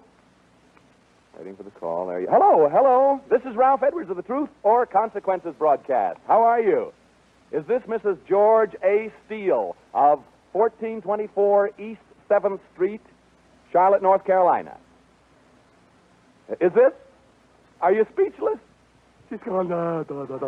Uh, now, the rules say the writer of the best entries must be ready at their telephones. Your entry on why we should all support the March of Dimes was selected as the best entry tonight. All right, the big question, and you can give only one answer. Tell us who you think is Miss Hush. Uh, will you say that again, please? You say Sister Elizabeth Kenny. You say Sister Elizabeth Kenny. Oh, I'm sorry. Sister Elizabeth Kenny is wrong, but don't let this discourage you from trying again next week in case our second and third calls tonight are incorrect. And thank you, Mrs. George A. Steele of 1424 East 7th Street, Charlotte, North Carolina, for your contribution to the March of Dimes. Thank you. You're a lovely lady. Good night. Good night. Two more calls now to be made. Let's have some more consequences first. Huh? All right, let's get the calls in then. That's okay. Let's get the calls going tonight. Later on, you will hear the voice of Miss Hush, and I'll tell you how to become eligible for the giant jackpot of prizes. And now, now listen. Duz nominates this week's Dishpan Dozer. She's Mrs. John Boucher, 135 Forer Boulevard, Dayton, Ohio. Congratulations, Mrs. Mrs. Boucher. You found Duz does everything in the dishpan, too. From a fast cleanup on greasy pans to ever loving care for hands. Believe me, Duz is a whiz for dishes. Even makes more suds, ounce for ounce, than any strong granulated soap. Real soap suds that stand up till the last dish is done. Changing to Duz from those soaps can mean smoother, prettier hands, too. Start dozen your dishes, folks. Duz does everything. Duz does it, Harlow. Attaboy. Now we call the writer of the second best entry in this week's Miss Hush contest on Truth or Consequences for the March of Dimes. Hand me the phone again, please, Al. Oh, my. Here we go. Hello, operator. Get me the Bronx, New York, please. Okay, here we go. This could be at Standby, Miss Hush, in case it's guessed. NBC Engineer X, standby. Our first call to Mrs. George A. Steele of Charlotte, North Carolina, proved the voice was not that of Sister Elizabeth Kenny. Hello, New York City. Our NBC operator will give you a number to call in New York City. Would you please ring it? Mm-hmm. If this person cannot identify Miss Hush, we will make our third call in a few minutes. In a city of seven or eight million people, there's a good chance that it could be ended with the right name. Who is Miss Hush? Hello? Hello? Is this Mr. Charles Kieran of 50 West Tremont Avenue, Bronx 53, New York City? Mr. Kieran, this is Ralph Edwards on Truth or Consequences. How are you, sir? You've been waiting for this. Hello, I've been waiting for you. He says, that's fine. That name Kieran, that sort of scares me. One Kieran, John Kieran, is a regular encyclopedia of knowledge. Are you? No relation. Good. Your entry on why we, I mean, you, no relation, period. Your entry on why we all should support the March of Dimes was selected as the second best entry tonight. All right, tell us who you think is Miss Hush. You say the answer is Miss Tallulah Bankhead. You say Tallulah Bankhead? Mr. Kieran, I'm sorry. Miss Hush is not Tallulah Bankhead. Thanks for supporting the March of Dimes. Many polio victims will be aided by your and other entrants' contribution. Try again next week, sir, and good night. Thank you very much, Mr. Kieran. All right, now. Uh, on with another consequence. I keep saying consequences. Let's give it the phone call. You betcha. And uh, in a few minutes, another phone call. And if Miss Hush is not identified, then you'll hear the voice right after this call. I'm glad you're making your contributions dollars as well as dimes when you send in your entries. Give me the phone again, please. Hello, third call to the writer of the third best entry uh, in this 1947 Miss Hush contest. Operator, get me Reno, Nevada, please. Oh, anything can happen out there, you know. This person doesn't know the identity, Miss Hush. Three more fabulous prizes will be added to our already giant. Gi- Hello? Uh, Reno, Nevada. This is NBC Chicago. Our operator will give you a number in Reno. Will you please ring it? We've certainly had uh, good representation tonight. Charlotte, North Carolina, the Bronx, New York, now Reno. I wonder if uh, Clara Bow is listening. Oh, she's in Las Vegas, of course. I wonder if Mrs. Hush knew who's Miss Hush is. Hello? Hello, this is Ralph Edwards of Truth or Consequences. Is this Mrs. A.P. Wilson of 631 West Street, Reno, Nevada? Congratulations on a fine entry statement, Mrs. Wilson. Now, before I ask you the all important question, your entry on why we should support the March of Dimes was selected as the third best entry tonight. So you get an opportunity to identify the voice of Miss Hush. The big question now tell us who you think is Miss Hush. You think it is who? Oh, no, I'm sorry. I'm sorry. You, uh, it is not Sister Kenny. That's a shame that you weren't listening. Uh, Sister Kenny is wrong. Uh, but thanks on behalf of the March of Dimes and Truth or Consequences, keep trying, will you? Good night in Reno. Also, the name of Miss Hush remains a mystery for another week. Listen to the jackpot now. I hope your name will be called next week. Next week, in addition to the 1947 Buick Super Convertible from the Howard Automobile Company, a Bendix Home Laundry, a round trip ticket for two via United Airlines Mainliner 300 to Honolulu, and a suite of rooms for a two weeks vacation at the Matson Line's famous Royal Hawaiian Hotel, a $2,000 Columbia House trailer, a $1,000 Diamond and Ruby Bulova wristwatch, an RCA Victor radio phonograph combination plus a new 1948 RCA Victor television receiver, and a library of 100 Red Seal records, an IJ Fox 1500 full length beaver coat, a Luscombe Silvaire all metal airplane, $2,000 in cash, a $1,000 Popular Mechanics home workshop with a library of Popular Mechanics instruction books, a Servel silent gas refrigerator, and Sherwin Williams Cover the Earth trademark paints will paint your house inside and out. To all this, Truth or Consequences next week will add a Hart Schaffner and Marx suit and top coat for every adult man and woman in your family. A Tappan gas kitchen range and a 13 cubic foot Jacobs home freezer, product of Jacobs Wind Electric Company, Minneapolis, filled with bird's eye frozen foods. Who is Miss Hush? Well, stand by. Here she is. From somewhere in the United States comes the voice of Miss Hush. Listen and good luck. Here is the voice. Second for Santa Claus. First for me. Thirteen for wreath. Seven for tree. Bring me an auto, a book, and a ball, and I'll say Merry Christmas in spring, not in fall. Who is it?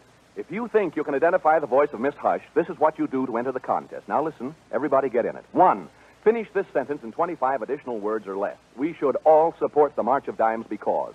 Two, enclose your entry in an envelope, only one entry to an envelope, with a money contribution, if you please, for the March of Dimes. Three, mail with your name, address, and telephone number printed clearly in the upper right hand corner to Miss Hush, Hollywood, California. Don't send your entries to the Truth or Consequences office. Four, do not include the name of Miss Hush with or on your entry. And don't forget, each week brings a new contest until Miss Hush is identified. All entries received by Monday, uh, November 17th, will be judged, and the writer of the best entry in this group will be called next Saturday. Enter each contest as often as you choose, however, only one entry to an envelope. Eligibility for participation is not contingent upon your contribution to the March of Dimes. Let your heart be your guide. Each week, the writer of the best entry will be called as we did tonight. You must be available at your telephone at the time of our Eastern broadcast. Now, if you know the identity of Miss Hush, when we call you, you win the giant jackpot. Entries will be judged for sincerity, originality, and aptness of thought. And listen to this, listen to this. The judge's decision is final. If you are not at your phone for any reason when we call you at the time of the Eastern broadcast, you automatically will be eliminated. All entries and ideas therein become the property of Truth or Consequences. None will be returned. Any resident of the United States may compete except employees of Truth or Consequences, NBC, Procter & Gamble, their advertising agencies, and their families. Only one attempt will be made to reach the contender for the prize, and that attempt will be on a regular Eastern broadcast on Saturdays at 8.30 Eastern Time, 7.30 Central Time, 6.30 Mountain Time, 5.30 Pacific Time. Remember, finish this sentence in 25 additional words or less. We should all support the March of Dimes because. The address, Miss Hush, Hollywood, California. Now, here she is again. Miss Hush from somewhere in the United States. Come on, you know this woman. Uh, can't you give us some hints, Miss Hush? I'll try, but it's hard for me to express myself on the radio. You listeners probably have never heard my voice, but students and adults should know my profession if they know all about Santa Claus. Although it's not time to retire, good night, everybody. Who is it? I'll give you another clue. It's not Fibber McGee and Molly. Someone is going to win. Maybe next week. I hope it's you. And if your contributions to the March of Dimes are generous, the polio victims, large and small, will be the winners in the end. So get in the contest. Now, well, how does you do? It's our happy Goduzzi singers with their merry washing machine. Hello. D-U-Z, D-U-Z. Put those in your washing machine. Work clothes come out oh so clean. White things white and colored things bright. D-U-Z does everything. From the roughest and the toughest to the whitest and the brightest. No soap quite like Duz before. Duz is different, Duz does more. When you Duz your wash, you'll sing. D-U-Z does everything. D-U-Z, D-U-Z. That was sensational, kids. Very good. Now, uh, let's see. The grand prize winner tonight was Mr. Papa and Mrs. Uh, Kozlovacheva, who did the uh, milking a cow there in Italian. Uh, here's a $25 savings bond. Folks, the truth is most dealers you uh, pay you good money for used kitchen fat. Why? Because the fats and oil shortage continues worldwide. Everybody save every drop. Ralph Edwards sending you dozens of good washes. Until next week, thanks, juvenile jury. Miss Hush calls again next week. Good night, everybody.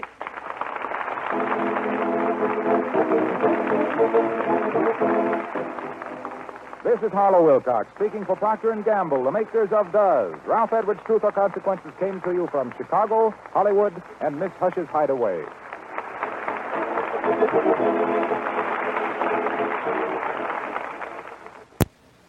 Prepare to be dazzled. See your hair shine its brightest with new improved Drene shampoo. Compared to Dulling soap shampoo, Drene reveals up to 33% more sheen. With your very first Drene shampoo, you'll see up to 33% more sheen. Extra. Money, money, money. $25,000 offered in Drene's sensational contest. First prize, $10,000. Get entry blank and complete information at your dealers. You may win a fortune. Don't miss Drene's $25,000 contest. NBC, the National Broadcasting Company. Wow, I started to unmute my mic a few. s- Uh, ah, Okay. I started to unmute a few minutes ago, and then it started back up. yeah. And then I started speaking too soon anyway. Bong, bong, bong. Yeah. I know. I know. I know. It's, Oh. it's sometimes it's weird. anyway, we got two more. Um, the next game show is uh, it was a pretty popular one back then, and um, I kind of like it. It's a it's a word game. It's got a secret word to it, and they tell the audience at the beginning, but naturally the panel doesn't know it. Uh, it reminds me kind of of a game that used to be on television when I was a little bitty girl. I know a secret. Oh. It used okay. to come on at nighttime. But anyway, sit back and enjoy You Bet Your Life. The word tonight is foot. F O O T. Really? You bet your life.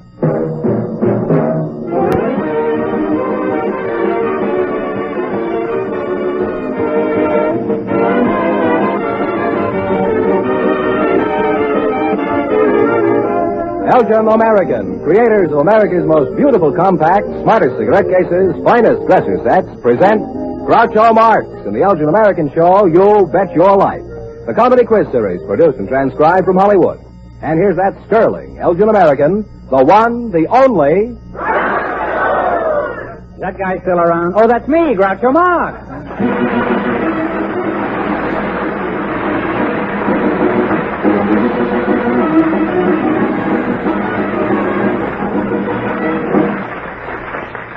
Thank you. Here I am again with $2,000 for one of our couples tonight. George Fenneman has placed a it. We invited some movie fan club presidents and some movie fan mail clerks to the show. And just before we went on the air, our studio audience selected Miss Verlee Gross from Universal Pictures and Miss Barbara Ring, president of the Dana Andrews fan club. And here they are. Ladies, meet Groucho Marx.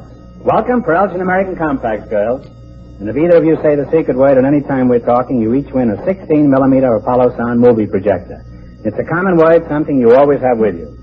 A studio mail clerk and a fan club president, eh? Barbara Ring, uh, what fan club are you president of? The Dana Andrews Fan Club. How many members do you have? 900 nationally. Really gross, huh? You're the girl from the studio Yes, fan mail department, huh? About how many letters does your studio average uh, a day? Well, I would say around 3,000. Mm-hmm. Who gets the most mail? Well, Yvonne De Carlo, who's appearing in Criss Cross here. Why, why is that? Well, I think she has a certain exotic appeal, appeal for men, and... Peeler, I think, would be closer. Oh, she why do most people write fan letters? Well, the majority, oh, I would say about 90% of the mail we receive is asking for free pictures. Mm-hmm. And do you send out free pictures? Oh, yes. How much do you charge for free pictures? Ten cents per dollar. Ten cents. Well, that's pretty cheap for a free picture. uh, what what other mail do you get besides the ones asking for pictures? Oh, we get proposals for marriage to the women stars and to some of the men stars, too. And uh, then we get cra- letters from crackpots. Probably the best example would be the fellow who wrote in and wanted the gum that Dick Powell had chewed in a picture. Probably a beech nut. Eh? now,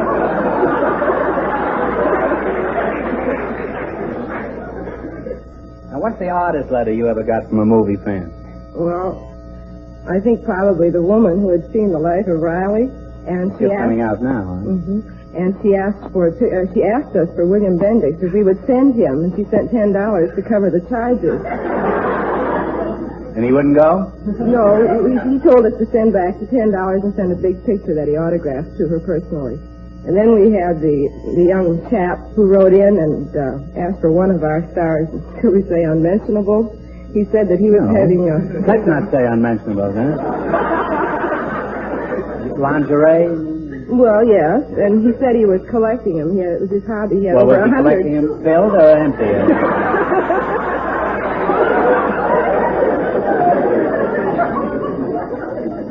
now, uh, we have the perfect gift for each of you, for Burley and for Barbara. Elgin American stunning red compact trimmed in bright jeweler's bronze. Oh, that's beautiful. Thank you so much. Barbara, let's get back to your fan club. Why did you pick Dana Andrews? Why didn't you join the Groucho Marx fan club? Oh, I didn't know there was one.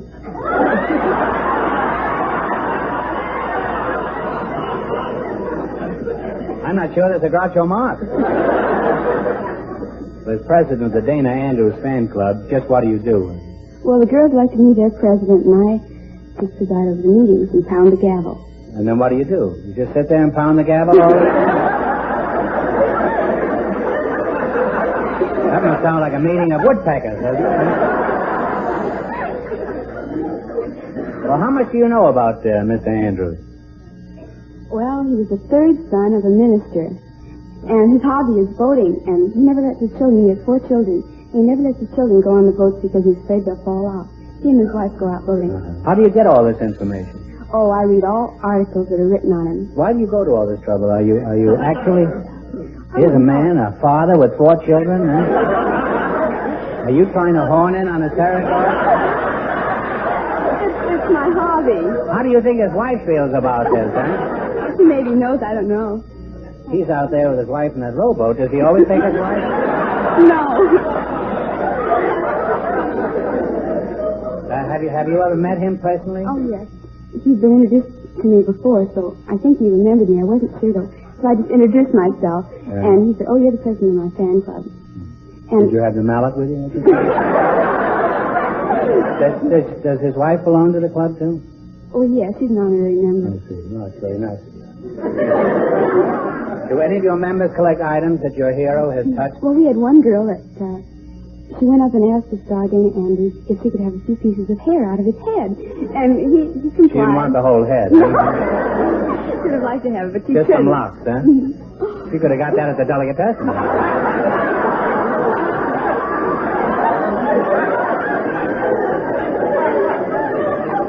And? And she got it. He let her take some hair off of his head. And it, no, she just took hold of it and Pulled them out. pulled it out. Well, it's such a nice way of spending the morning, huh? There's another girl that collects uh, old cigarette butts that he's thrown away. What does she do? Follow him around with a garbage can? well, This doesn't seem like a very romantic relationship that you have. huh? Collecting old cigarette butts and pulling his hair out doesn't. I wouldn't consider a very fancy romance. Well, you make a very interesting team. Now, let's see how well you can work together for $2,000. In just one minute, you're going to play the Elgin American game you bet your life. First, George Fenneman is going to offer some invaluable advice. Go ahead, George. Have you looked at your compact lately? One look now can save your reputation in accessories. If that look shows you a compact that has seen its best days. Remember, your compact is the one accessory you use most, that other people see you use. And it either adds to or subtracts from the smart impression you want to make. Compacts are such important fashion accessories today that every woman needs three, one each in the correct mood for her daytime, sports, and evening clothes. Only Elgin American offers such a thrilling variety of designs, shapes, and sizes for every apparel need. And in such a wide price range that every woman can have an Elgin American compact to reflect her good taste in glowing terms. Look at your compact tonight. And tomorrow, get the compact fashion prefers. America's number one compact. An exquisite Elgin American.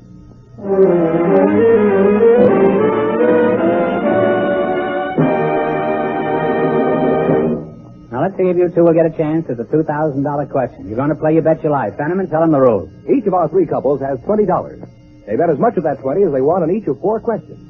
The couple that earns the most money gets a chance at the $2,000 question at the end of the show. Our other two couples are in a waiting room off stage, so they won't know what goes on until it's their turn. Here we go. Let's see how high you can build your $20. What question category did you select? Comic strip characters. Comic strip characters. How much of your $20 will you bet on the first one? Ten. Okay. Mac and Mr. Simpkins are characters in what comic strip? Tilly the toilet. Tillie the Toiler is correct. Well, we're off to a great start. They have $30. Remember, you're going for $2,000 tonight. How much of the 30 are you going to bet this time? Twenty. All right. In what strip do you find the little Indian lonesome polecat? Little Abner. Little Abner is correct. They now have $50. Here's your third question. How much of the 50 are you going to go for? Forty. 40. Taking you get along fine. And what comic strip is Hot Shot Charlie? Hot Shot Charlie. Take a stab. Any answer is better than none. I'm sorry. It's Terry and the Pirates. They now have $10. Here's your last chance to beat the other couples. How much of the 10 are you going to bet? Ten. 10. All right. Alexander and Cookie are children in what comic strip? Blondie and Daffy. Blondie is correct. And they wind up with $20.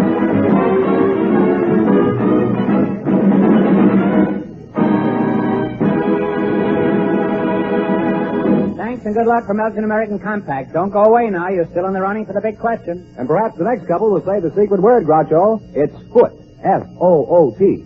They've been in a waiting room off stage. Okay, boys, bring them in. Just before we went on the air, our studio audience selected an airline hostess and a traveling salesman. And here they are, Miss Mary Bullock and Mr. Joe Budd. Meet Groucho Marx. Welcome for Elgin American Compact, folks. You know about the secret word? Here's a clue. It's a common word, something you have always with you. You might say it at any time we're talking. An airline hostess and a traveling salesman, eh? Miss Bullock, uh, what's your line? TWA. And salesman Joe Budd? Yes, sir. Where are you from, Mr. Budd? Georgia. What do you sell, Mr. Budd? Ophthalmological instruments and supplies. Would you mind clarifying that? Uh... Ophthalmological instruments are instruments which are used in refracting or examining the eyes and determining the proper vision and vision of the patient. I Don't let's overdo it. uh, Mr. Mr. Budd, uh, are you married? Yes, sir. How'd you meet your wife? Was she a farmer's daughter? No, she wasn't a farmer's daughter, but, uh, but her father was. My Her father was a farmer. And my father-in-law, That's quite a trick if you can do it, huh? father-in-law married a farmer's daughter. Your, your father-in-law married a farmer's daughter. Well, now you've got me confused, huh? uh, stewardess, uh, Mary Bullock, huh? That's correct. Uh, are you related to the uh, department store downtown? I haven't been able to trace it yet. Well, we'll try. They're loaded, huh?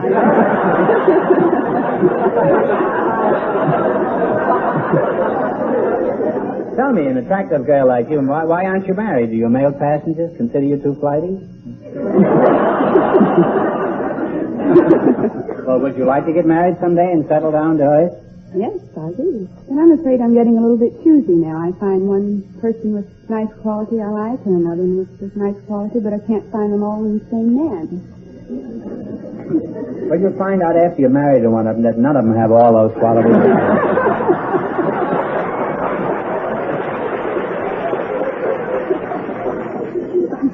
Could I make a reservation with you for tomorrow night? Sorry, I haven't flight. You can leave your plane at home, you know. You fly tomorrow night? With a fly-by-night outfit, huh?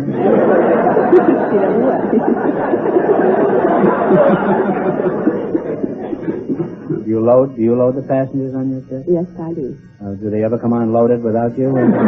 If they do, we unload them. do any of the passengers ever try to uh, make a, a date with you? Yes, they do. Uh, what do you do? Go fly a kite? You tell them.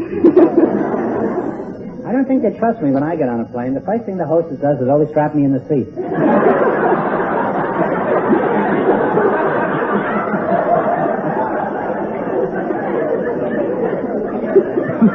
Now, before we pry into any more secrets, I have a handsome cigarette case for our traveling salesman. And for our airline hostess, a smart round compact, both in two tones of jeweler's brown. And here they are by Elgin American. Oh, it's lovely. I have an outfit that'll match exactly.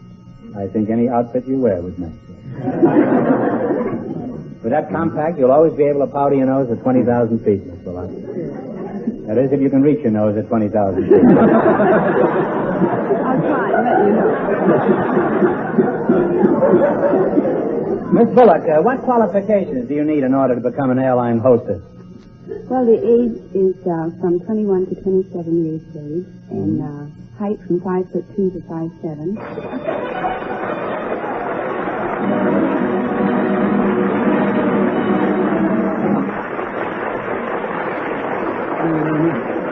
Miss Bullock, you said it. You said foot, and that's the secret word, so you each win an Apollo 16 millimeter sound movie projector. And not only that, but you can also walk out of here tonight with over $2,000. Now, let's settle down to business. Thank you, Miss Bullock. Now, Mr. Budd, as a traveling salesman, do you, do you ever fly? Oh, all the time. Fly all the time? Yes, sir. Could you fly around the studio?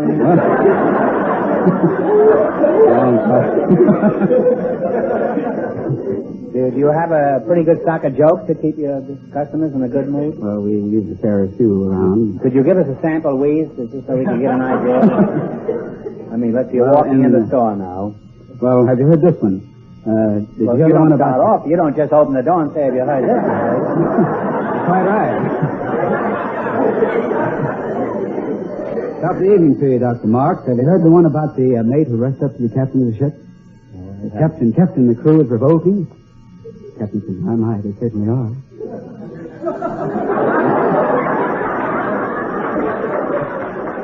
Well, I guess business is lousy all over.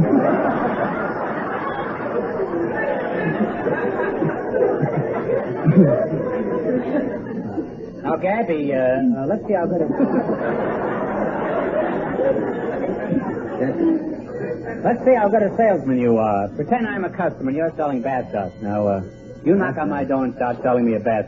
I'm the housewife. Uh, I'll knock on the door first. Okay, knock on the door. Be sure you do, because I may be dressing. When the door opens, The door opens, yes. Good morning. Open sesame, eh? Good morning, We had a small dog named Sesame that opens the door.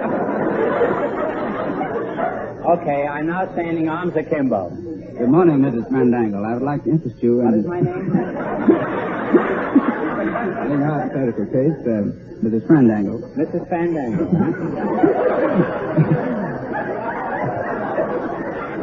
That's certainly an improvement over the one I've got.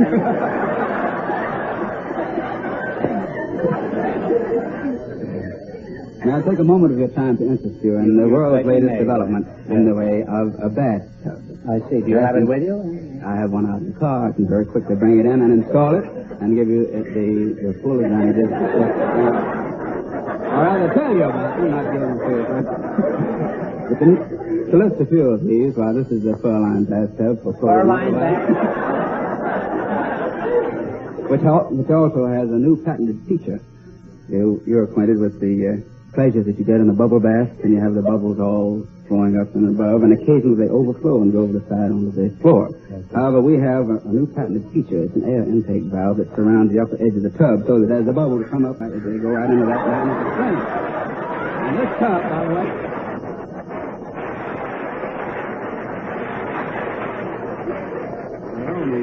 Well, I'll, I'll take a half a dozen of those and a cheesecake. Huh? You're a pretty good salesman. I'll take two of those tubs because I may want to take more than one bath. and that that Furline uh, tub really intrigues me. I may have the Dana Andrews Club come up and pluck the hair out of that tub. and now then, you're going to play You Bet Your Life, the Elgin American game. If you run your $20 into more than our other couples, you get a chance at the $2,000 question later. Fenneman, remind our listeners how much the first couple won. The fan club president and her partner won $20. Here we go. Let's see how high you can build your $20. What question category did you select? Famous horse racing track. Famous horse racing track. All right, here's your first question, and how much are you going to bet? ten dollars. Ten fine. All right, and what state do you find Belmont Park? Belmont Park, Belmont, that's what I said. New York. New York is correct. They're off to a good start. They have $30. You now shot up to $30. How much of this swag are you going to bet on this one? So we try twenty-five. Let's try 25. 25. She's a high flyer. in, in what state? In what state is Hialeah, huh? Miami. Miami, Florida. They now have $55. You have zoomed up to 55 smackers, and here's your third question. How much of this 55 are you going to risk? Fifty. Eight five to play with. Sure. You're going to bet 50 bucks. In what state is Arlington Park?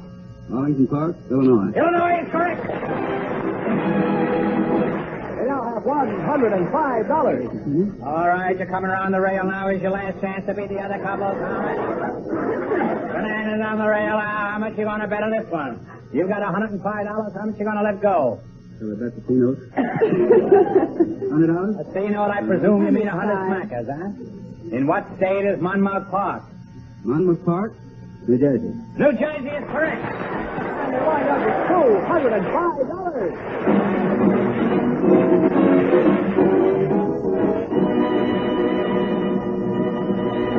and good luck from Elgin American Compact. Now, in just one minute, our last couple will play You Bet Your Life, and then we know who gets the crack at the $2,000 question. Fenneman, what's on your mind? Every man and woman will agree that it's much smarter to carry matching accessories. And every man and woman can have that smartness with Elgin American cigarette case and lighter set. They contribute handsomely to a man's well-dressed feeling. They lend glamour to a woman's smoking. Every lighter is precision made. And for women, many an Elgin American compact can be matched to its own cigarette case, lighter, or to both. See how pleasantly all these sets are priced. How proud you'll look and feel with a stunning cigarette case and lighter to match by Elgin American.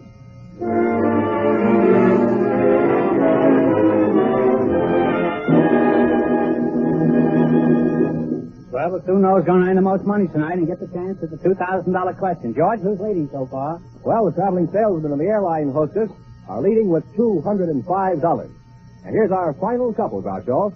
They've been in the waiting room off stage, so they don't know the secret word is foot. F-O-O-T. Okay, boys, bring them in. Just before we went on the air, our studio audience selected Miss Dorothy Bates, the manicurist, and Mr. Mac Wise, a blacksmith. And here they come. Folks, meet Groucho Marx. Welcome to the Elgin American program. And if either of you say the secret word at any time we're talking, you each win a 16 millimeter Apollo sound movie projector. It's a common word, something you will always have with you. A blacksmith and a manicurist, see? Where'd you do your manicuring, uh, Dorothy? Beverly Wilshire Hotel. Are, are you married? Uh? Yes, I am. Yeah. Don't be so defiant about it. How did you meet your husband, Dorothy? I met my husband at the Dave Blade Roll rink in New York City. He was skating, Uh-huh. and you were skating, Mhm. and uh, you remember what music was playing at the time? No, I don't. And you'll never get a chance to say they're playing our song.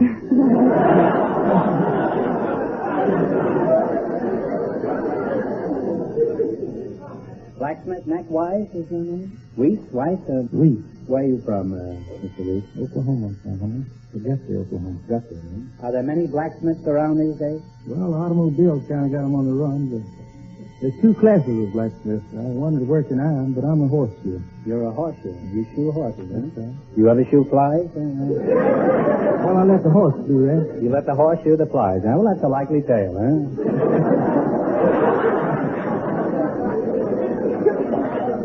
Now, where's your shop, Mac? Is it under the spreading chestnut tree? No, the modern blacksmiths got it on a mobile truck, and we just go around. Mobile truck. You said you were from Oklahoma. That's right.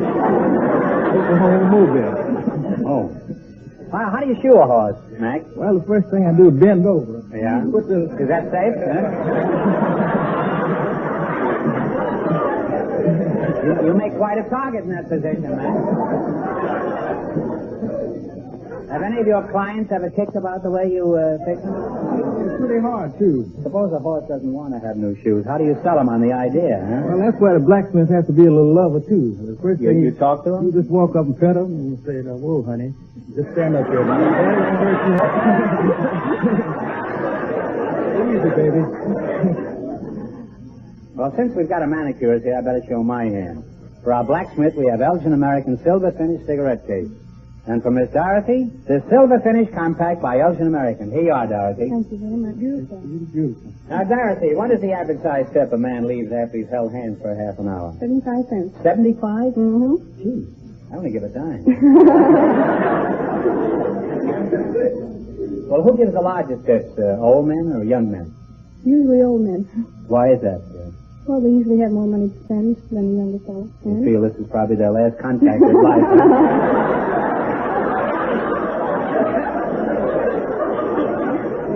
huh? you, have any uh, any special methods that you use to wangle a big tip out of a customer? Well, you see domestic specialists. Call them whole baby and wool baby. you say stand still, honey. You give them a nice massage and, uh, You give them a massage still, huh? No wonder they get 75 cents. Where did you say you were located, Dorothy? Beverly Wilshire Hotel. I'll send my hands over in the morning. Huh? you ever get tired, Dorothy, sitting there all day holding a man's hand and looking him in the face? No, I don't. No.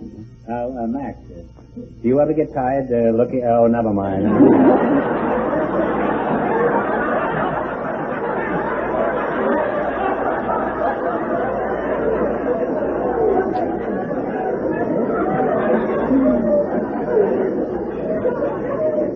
Well, you make a you make a very interesting couple. Although I'm not exactly sure which one of you I should go to for a manicure. huh? now let's see how you can work together for two thousand dollars.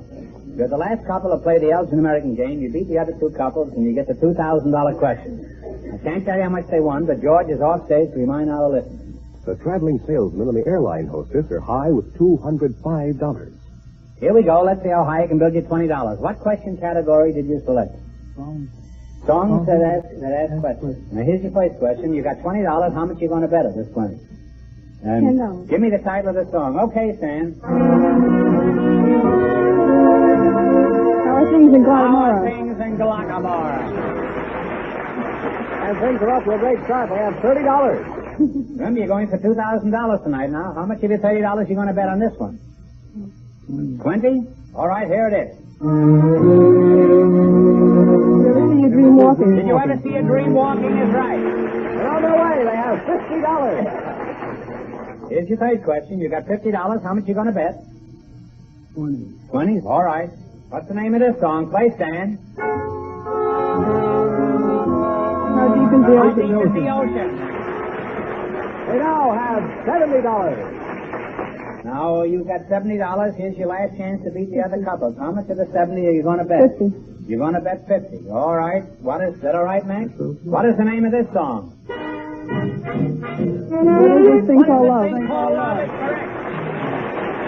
And they wind up with $120. And that means the traveling salesman and the airline hostess are the winning couple and get a chance to win $2,000.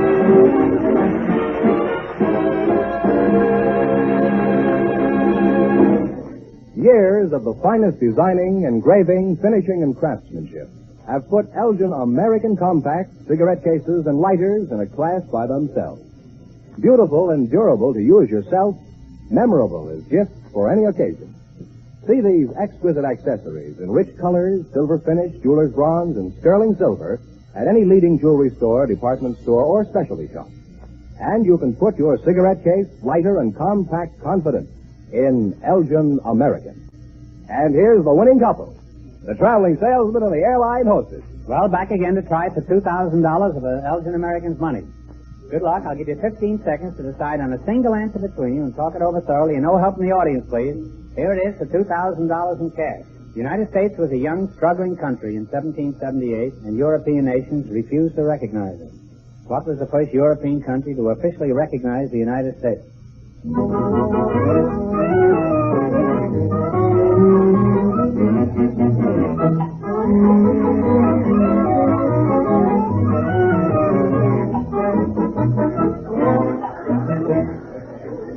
right, what is the answer you two have decided upon? France. Thank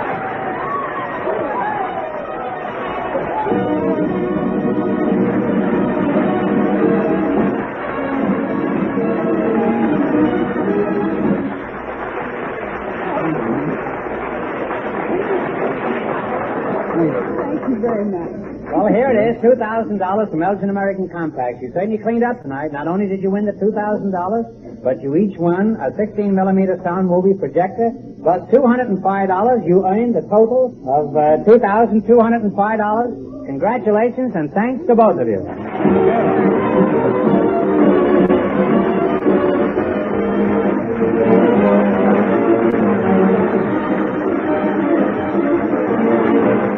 The Elgin American Show. You Bet Your Life is a John Guedel production. Transcribed from Hollywood, directed by Bob Dwan. Editor Bernie Smith. Music by Stanley Meyer. Remember, next week's big question pays $1,000. Be sure to tune in again next Wednesday night at this time for You Bet Your Life, starring Groucho Marx. Presented by the creators of America's most beautiful compact, smartest cigarette cases, and finest dresses sets, Elgin American. Good night, folks. Have you looked at your compact lately?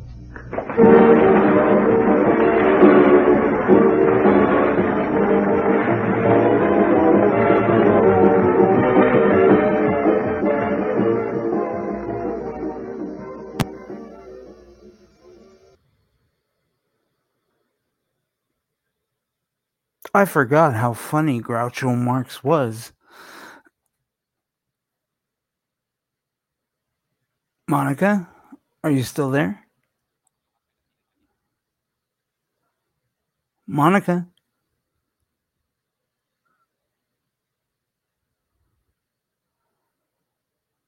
Uh, okay, Monica, I can't, no one can hear you. Um, so I guess it's left to me to, uh, to introduce the whipped cream that you might think is a cherry, everybody.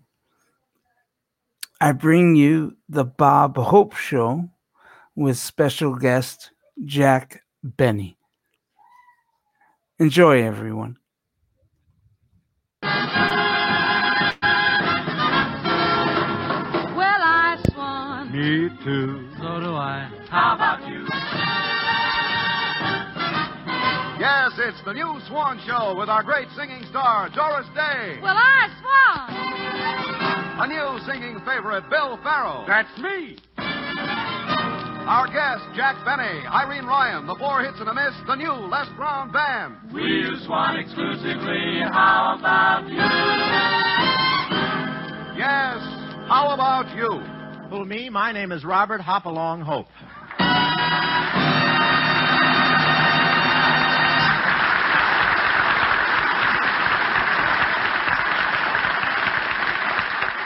And now, Bob Hope's Swan's Eye View of the News. Princeton, New Jersey. Hurried conferences and frantic alibis were the order of the day here as the nation's poll takers sought to explain their disastrous error in predicting the results of last week's election. Dr. Gallup was amazed at the outcome, but he wouldn't admit he was wrong. Last night he was still peeking into the White House window and singing, Maybe You'll Be There.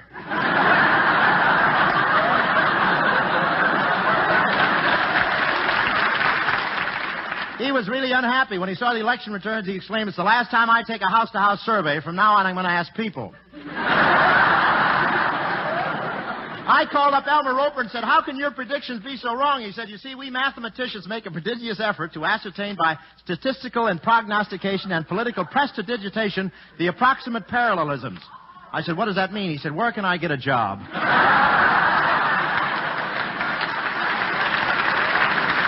And last Tuesday night, Drew Pearson said over the radio, I predict Dewey will be elected by 10.30. At 11 o'clock, he said, I predict Dewey. At 12, he said, I predict. The next morning, he said, ay, ay, ay, ay, ay, ay.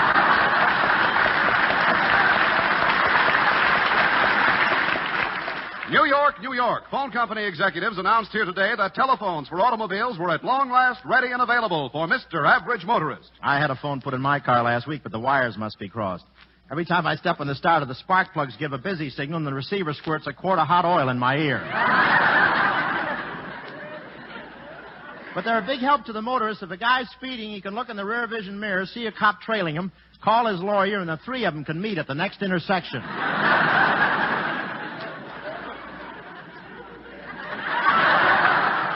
But think what it'll be like later on when cars have telephones and television, too. A guy's driving along, his wife calls up and says, Honey, bring home a head of lettuce, some carrots, a cucumber, and get that tomato out of your car.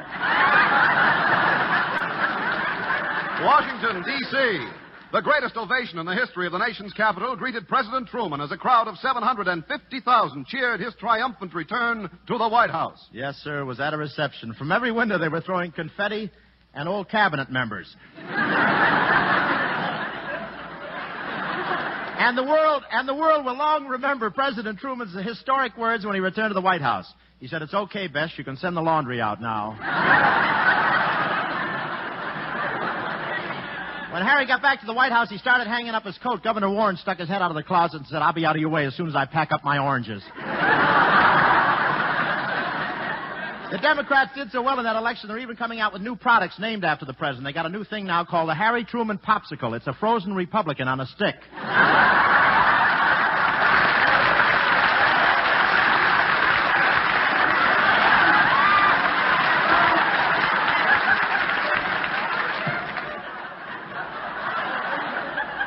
And with the election coming out the way it did, a lot of people had to change their plans. Now Margaret Truman has to go back to the White House, and she had it all set to be the fourth Andrews sister. the three candidates have really changed their tune since the election. Truman's changed from Missouri Waltz to its magic. Dewey's humming Say It Isn't So, and Wallace is singing on a slow boat to China.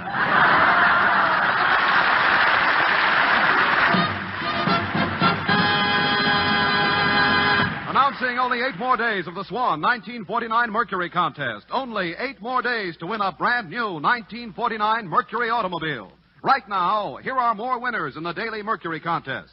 October 19th, Mrs. Don Andrews of Portsmouth, Virginia. A new 1949 Mercury. October 20th, Mrs. B.V. Painter of San Diego, California. A new 1949 Mercury. October 21st, Mrs. Arlene Brewster of Topeka, Kansas. A new 1949 Mercury. October 22nd, duplicate winners, Mr. Fred S. Balsinger of Denver, Colorado, and Mrs. E.P. Williamson of Honolulu. Each win a new 1949 Mercury. October 25th, Mrs. Alvin M. David, Milwaukee, Wisconsin. A new 1949 Mercury. Congratulations, winners, and remember, folks, there are only eight more days to enter. Lever Brothers is giving away a Mercury a day every day until November 19th. That's right, a Mercury a day plus $1,000 in cash awards daily. There's a new contest every day except Saturday and Sunday, and you can enter as often as you please. All residents of the continental United States, including Alaska and Hawaii, are eligible. Just be sure to follow the complete rules printed on free entry blanks at your store.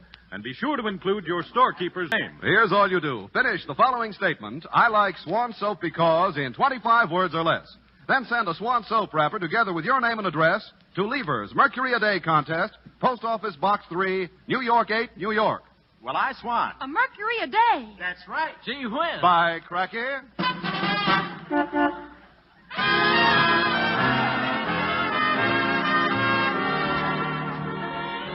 Here's the gal who was selected as the Orchid Queen of the National Flower Festival, our singing orchid, Miss Doris Day.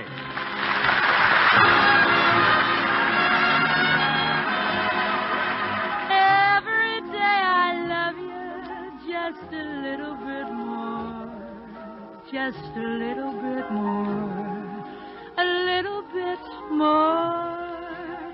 Every day I want you just a little bit more than I did the day before.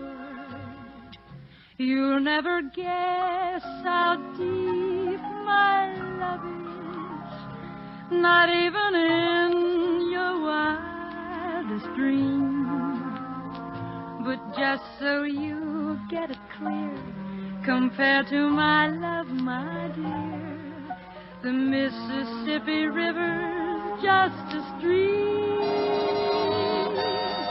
Every day I love you just a little bit more, just a little bit more, a little bit more. Every day I want you just a little bit more than I did the day before. Than I did. Than I did. The day before.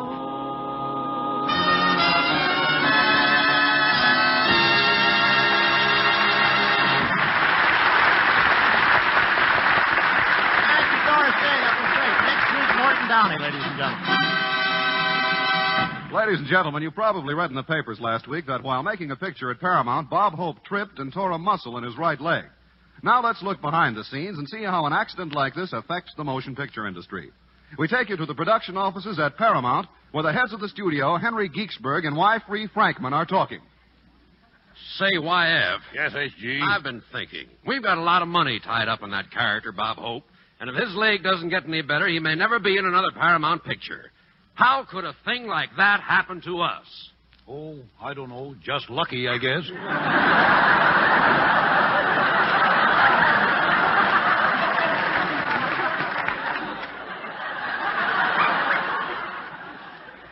But YF, eh? what'll we do about Hope? His leg may be broken. Yeah. Too bad he ain't Trigger. We could shoot him. You know how this accident happened, don't you, YF? Hope was doing that boat scene, and as he tried to get on board, he slipped and fell because somebody had put grease all over the gangplank. You know, it looks like someone is out to get him. Yeah. Now remember, HG, if there's an investigation, we're in this thing together.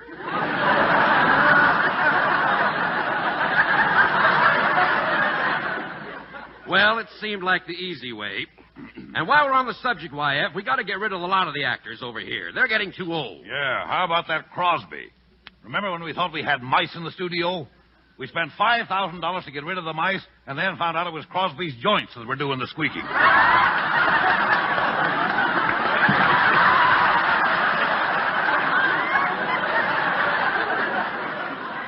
You know, YF, I think Bing is about the same age as Hope. Yeah, I know it. If we put them in another road picture, the road's got to be downhill.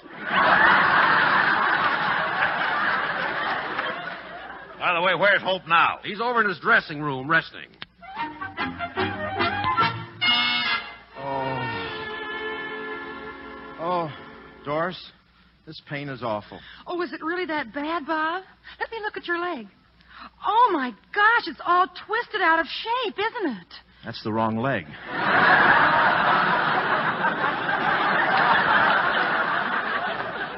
Oh, gee, Bob, I hate to see you in such misery.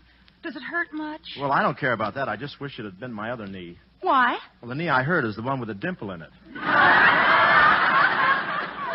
I'll never be able to wear my pedal pushers with a split up the side. Bob. Bob, I just don't understand how a thing like this could happen to you. You're so strong and husky. Am I? Yeah. And, and so loaded with vitality. Honest? Sure. Why, I always think of you as being a real He Man. You do? Yes. I have so much more than Gregory. Why should I fight it?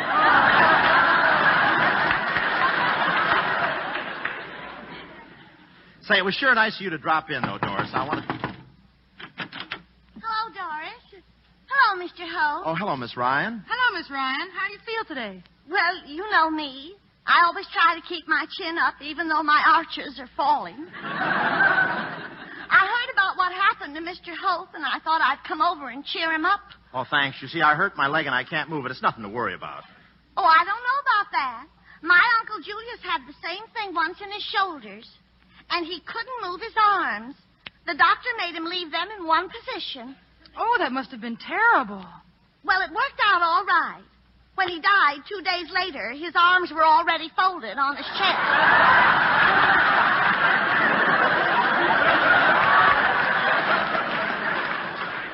That's nice. Portia faces life. This gal backs into it. Bob, Bob, you should listen to Miss Ryan. She can help you. She's been through a lot of these things, you know. Oh, yes. I've never really been all, well, all my life. that is all of it, you know. and recently, Mr. Hope, it's been much worse. Yesterday, I thought I was losing my mind. All day long, I kept hearing voices in my head. You were hearing voices in your head? Yes, but I found out what it was. The battery in my hearing aid was low, and I was still getting the election return.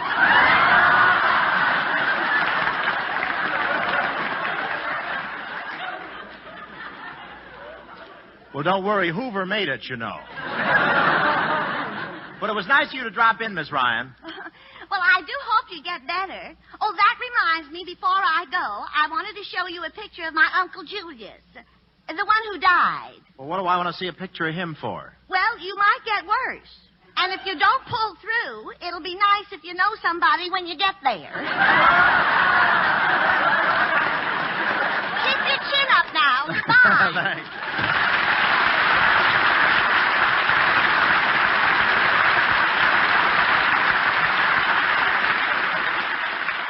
If she ever gets married, she'll spend her honeymoon in the window of the Rexall drugstore. Well, I have to be running along too, Bob. I promised Hy Averback I'd meet him. He's making a screen test over here. Averback is making a screen test? You mean they've run out of talent? Well, I think Hy will do very well in pictures because he just has so Oh, hello, everybody. Hello, Doris. Oh, hello, Hy. Are you all ready for your screen test? Yes, Doris, I just came from the makeup department. They didn't get your ears on straight. At least my lobes are on the bottom. Well, now, Doris, uh, how about running through the screen test with me like you promised? Okay, Hy. Hand me the script. Yeah, now, the scene we're doing takes place in a New York penthouse. We're social leaders and we're married, but we're splitting up. Now, you have the first line, and I want you to pay close attention to my diction. Montgomery, I'm afraid that you and I are through. It's regrettable, but we can't go on. Yes, Alice. I'm so sorry that we must split. But I'm afraid we must go our separate ways. Don't you think you're carrying too many pounds of pressure there? Well, Lobes on upside down. Okay, it's all right. Well, Montgomery, if we're parting. Well, Montgomery, if we're parting, I insist that you give me the house. You may have the house. And I want the Cadillac and the two Mercuries. They're yours, but there's one thing you may not have. If you're speaking of the children, I want them. You may have the children, my riches, and my home, but I insist that you leave one thing. What? That cake of swan soap in the kitchen. Jimmie Fidler will give this picture four bubbles. Yes, Alice. Alice, take everything, but please, please don't take that swan. Swan is the newer, better white floating soap. Swan never crumples like our dream castles did. No, sir, you can use Swan right down to the last smooth sliver. And why? Because Swan is made by a modern, patented process that no other soap can use. a process that makes Swan better for dishes and hands. Swan is as mild as the finest Castile. It protects your hands, keeps them soft and smooth. He's right. My hands are so soft, when, when I want to point at anybody, I have to starch one finger.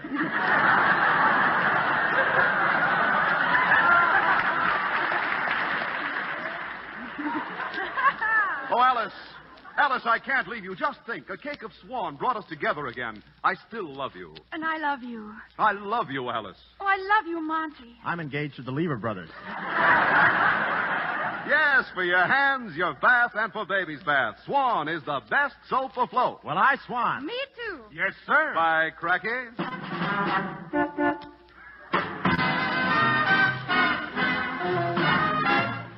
Our junior crooner we borrowed from the Oasis this week. The 19-year-old Bill Farrell, ladies and gentlemen.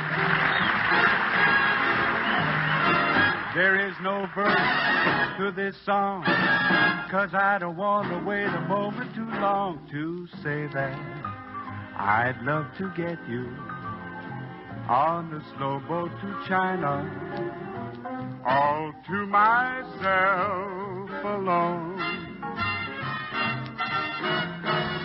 Get you and keep you in my arms evermore. Leave all your lovers weeping on the faraway shore. Out on the briny, with the moon big and shiny, melting your heart of stone. Yes, I want to get you on a slow boat to China, all to myself alone.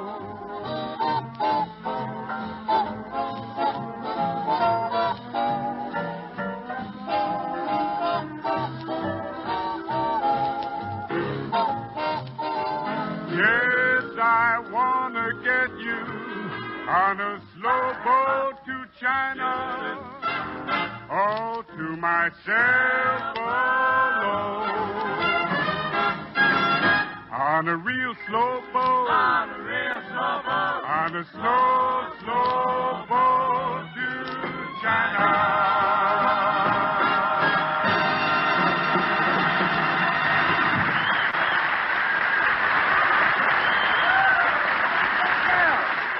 That's my son from Cleveland, Billy Farrell. Thank you very much.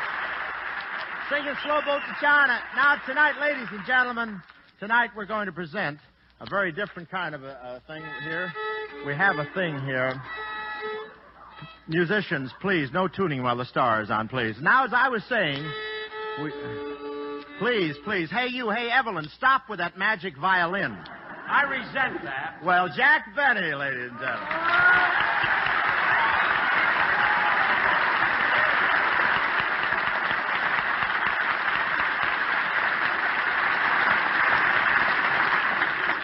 Jack, what are you doing here? Some surprise. we rehearsed nine weeks already. Bob, look, it. I heard about your leg, and I thought I'd pay you a visit. Well, that's swell of you, Jack, but how come you're sitting in with Les Brown's orchestra? Well, just once I wanted to play in a band and not worry about the leader's breath taking the varnish off my violin. Well, you don't have to worry about Les. Les hasn't been high since Petrillo picked him up to burp him. But look, it was awfully nice of you to drop in to see me, Jack. Well, I was sorry to hear about your accident, Bob. Yeah, it's a little uncomfortable, but the worst of it is whenever I hobble down the street, people co- keep throwing money in my hat.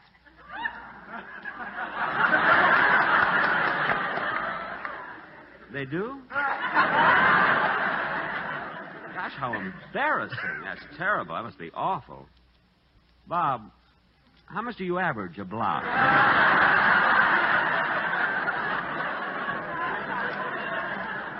Oh, it varies, but take my advice, Jack. Stay away from Beverly Hills. Nothing but Dewey buttons.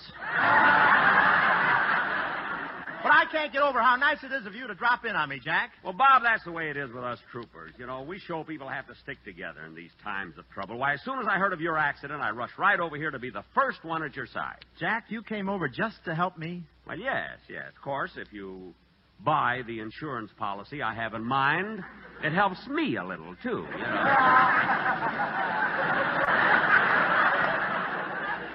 Jack, why are you selling insurance? Well, you see, it's a little early to start unloading my line of Christmas cards. Well, Jack, I don't get this. You're a wealthy man. You're worth millions of dollars. Whoops. Selling insurance, huh? Well, have you got a sample policy you can show me there in your portfolio?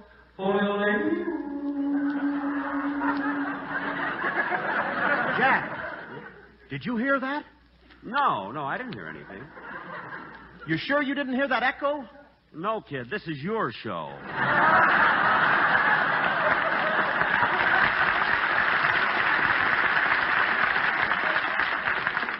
Well, look, Jack, let's face it. This is ridiculous. You don't have to sell insurance. You're a star.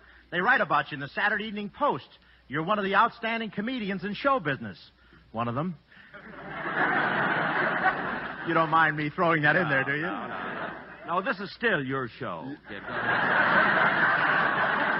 No, but you're really great, Jack. People stay at home on Sundays just to listen to your radio show.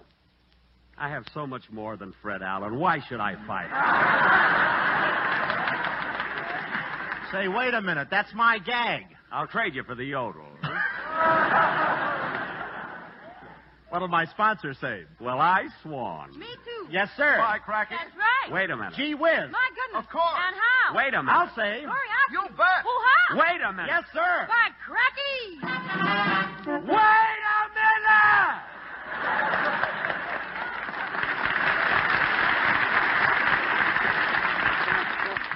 Easy, Jack. Either we peddle the stuff this way, or I have to put on a pair of water wings and sell it bathtub to bathtub.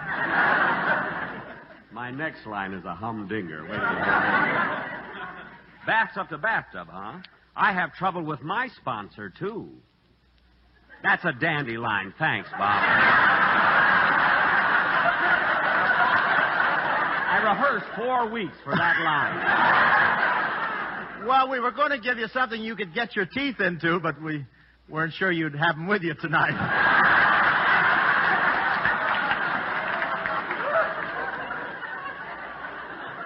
You wouldn't dare say that if you were still with Pepsodent, brother.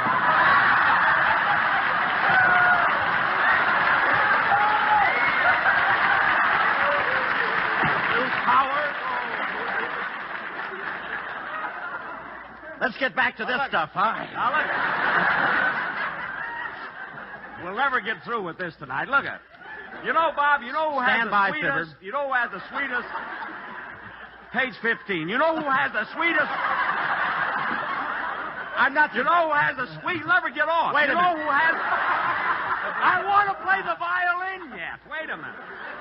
Wait a minute. Are we still on? You know who has the sweetest racket radio, don't you? The disc jockeys. Disc jockeys. You mean one of those guys who says this next record is sponsored by the Happy Hunting Ground Funeral Home, and now the orchestra plays he's a real gone guy? We haven't got time to wait See, why that. don't we try? Please, your laughs, not mine. Please. Say, why don't we try our hand at being disc jockey, Jack? All we have to do is make the rounds of the music shops and pick up a couple of hundred records Well, I don't know. for free. Shoot the wax to me, Max. We'd be great as a team of disc jockeys. As they say in radio, I can just hear it now. Good evening, ladies and gentlemen. You are listening to station SLOB, the biggest on the coast. and now, and now we present Jazzy Jack Benny and Bebop Bob in their original radio record show, Make Believe Washroom. Hiya, gang. Hiya, Dad. This is your old disc jockey, Bebop Bob, with another knocked out record section. It's all on wax and it's real mad, so you kids who want to get your kicks, lace up your boots and latch onto some of this frantic jive that we're going to send swinging your way. Right now, cats, I'd like to turn the mic over to a real hep character, the man who knows all the answers in the world of jazz, that solid jet, my platter partner, Jazzy Jack Benny. Ahem. Hacha Bodio Do.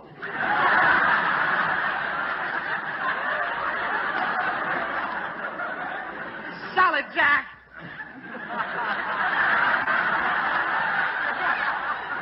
And now, before we spin our next platter for you kids, we'd like to tell you the next minute and a half of our show is sponsored by Dr. Capstaff's weight reducing plan. We'd like a word with those of you ladies who weigh over 400 pounds. Do you have the feeling that you're being followed? You are. It's you. And you've met over 400 pounds, do you have large stomachs? When you get your shoes shined, you have to take the bootblack's word for it. why not try Dr. Capstaff's weight reducing pill? Yes, to take off those extra pounds, try Dr. Capstaff's method. No diet, no pills, no injections, no exercise. Once a week, Dr. Capstaff comes to your house and beats you with a rubber hose. and now we're going to play our first record. It's a little tune called I'm Dancing with Tears in My Eyes because the girl in my arms had onions for dinner. Going to be played by Woody Gribbenus and as You Should Live So Long, if you can find the Melody Orchestra. Hit it, Woody. Ah, thanks, Woody. That was great. Look, Bebop, a bunch of new releases just arrived. Gee, there's some interesting titles. Look at this one. You used to be the cream in my coffee, but now you're just grounds for divorce. Get a load of this one. If you were the only girl in the world and I was the only boy, I wonder who I'd play handball with at the Y.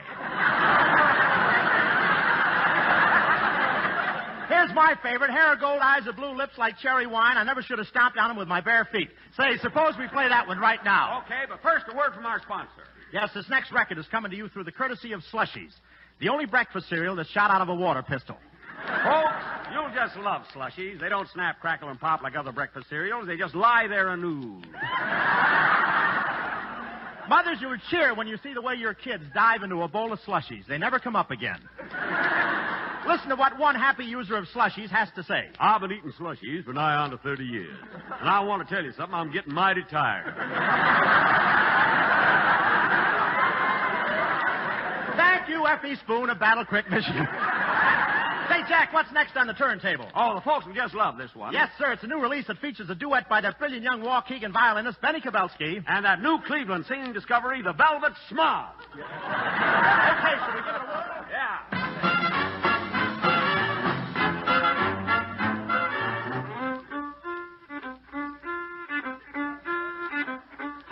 East is east and west is west, and the wrong one I have chose. Let's go where you keep on wearing those frills and flowers and buttons and bows, rings and things and buttons and bows. Don't bury me in this prairie, take me where the she-man grows. Let's go down to some big town where they love a gal by the cut of her clothes, and you'll stand out in buttons and bows. Ah, No practicing on our time, please. I love you in buckskin skirt that you homestead, but I love you longer, stronger, where your friends don't go to gun. Now the buckboard bounce and a cactus hurts my toes.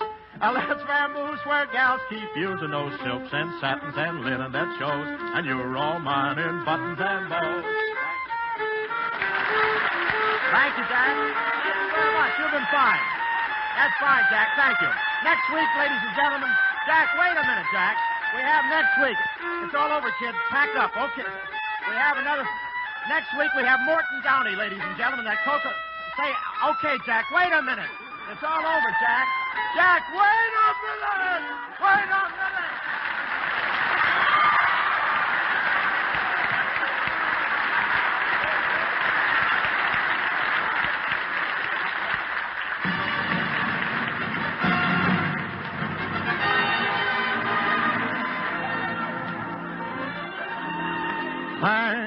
The memory of the vote in 48. A chance to demonstrate whom we endorse to chart the course of our U.S. ship estate. Thank you very much. Ladies and gentlemen, we'd like to pay a tribute to that fighting man from Missouri who stepped into the ring last Tuesday with the odds against him and came out the winner and still champion of the USA, President Harry S. Truman. Mirror, mirror on the wall, is my hair fairest of them all? It is when you use Rayve Cream Shampoo. Rayve leaves your hair so clean, so soft, so easy to manage. Easy to manage because the pure lanolin in Rayve is specially blended with other important ingredients to make hair behave, even on shampoo day. Try Rayve Cream Shampoo. R A Y V E. Rayve Cream Shampoo. This is NBC, the national broadcasting company. Well, y'all, I'd like to invite you to set a spell longer, but we've got to go ourselves. But it's been fun, and I look forward to seeing you next week. And Victor, you got anything to say? have fun, everybody. And don't forget to subscribe or check us out or leave us comments. All the you- stuff we mentioned at the beginning. And if you have any requests, by all means, leave them in the comment section or email them to whose blind life is it anyway at gmail.com if you have a request for a particular show. Or at the beginning, I gave all of our addresses, or you did, or something. So You did. somebody did anyway. well, you did. Yeah, I think so. anyway, I think I'm going to go get off here and read a graphic audio for a while. bye bye, everybody. Oh, I thought you turned it off. Not yet. Remember, you're the host. no, that's, yeah. but I thought I indicated I was done, but I guess I didn't. no, you didn't. Well, bye, y'all. I'm done now.